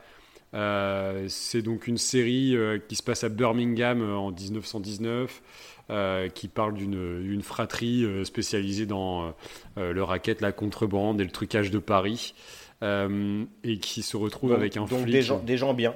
des gens très bien, avec des bonnes valeurs familiales, qui se retrouvent donc euh, avec, euh, sous le coup d'une enquête par un, policier envoyé par Winston Churchill lui-même, donc un policier joué par euh, Sam Neill, donc de, Jurassic Park.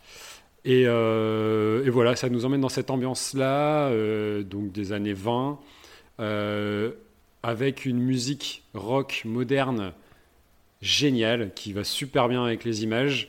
Donc le générique par exemple est de Nick Cave euh, et on retrouve des musiques de PG Harvey, de Jack White, de Royal Blood, euh, des Arctic Monkeys, on a du Queens of the Stone Age, enfin voilà de la musique, euh, toute la musique que j'aime comme Tu dirait. euh, à me vendre. euh, Ah non mais c'est extraordinaire. Tout le monde en vu, dit- Alex Non, tout le T'as monde en jamais dit du bien. Tout le monde en dit du bien. Il faut que je, faut que je m'y mette, mais c'est le temps, quoi.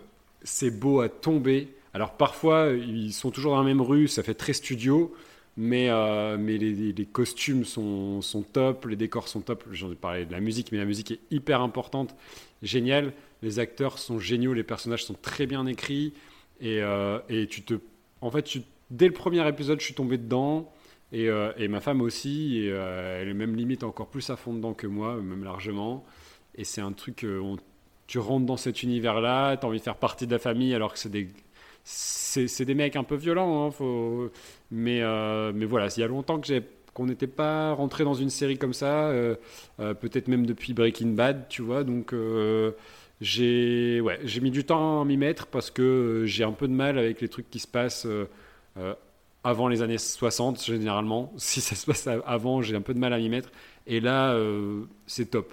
Ce mélange d'ancien, modernité, euh, et puis le côté, euh, ça se passe en Angleterre, euh, les acteurs sont, sont géniaux. Il y a Joe Cole aussi qu'on retrouve dans la série Gangs of London. Je colle le Euh, George Losc? Non, pas lui. J'y ai Merde. pensé, mais non, Jonathan- pas lui. Jonathan Cohen? Joe Cole, et, euh, euh, qui, est, euh, qui, qui est très bien. Et euh, voilà, c'est mortel, mais pense que tout le monde l'a vu, quasiment. beaucoup de monde l'a vu, beaucoup de monde me l'avait conseillé. J'ai mis du temps à m'y mettre et ça vaut vraiment, vraiment le coup. Donc, euh, Peaky Blinders, c'est sur Netflix, il y a 5 saisons. C'est fini ou pas Ou il y a encore. Euh... Euh, je sais pas, je ne me suis pas renseigné. Je me laisse, je me laisse guider. Très bien. Ça passait sur Arte aussi. Bon, les gars, c'est la fin de l'épisode? Sacré épisode. Épisode euh, tel... dense. Très dense et long. Euh, ben moi, je vous dis à, dans deux semaines. Un nouveau thème, trois nouveaux films et les mêmes mecs pour vous en parler. A plus. Allez, salut. Ciao.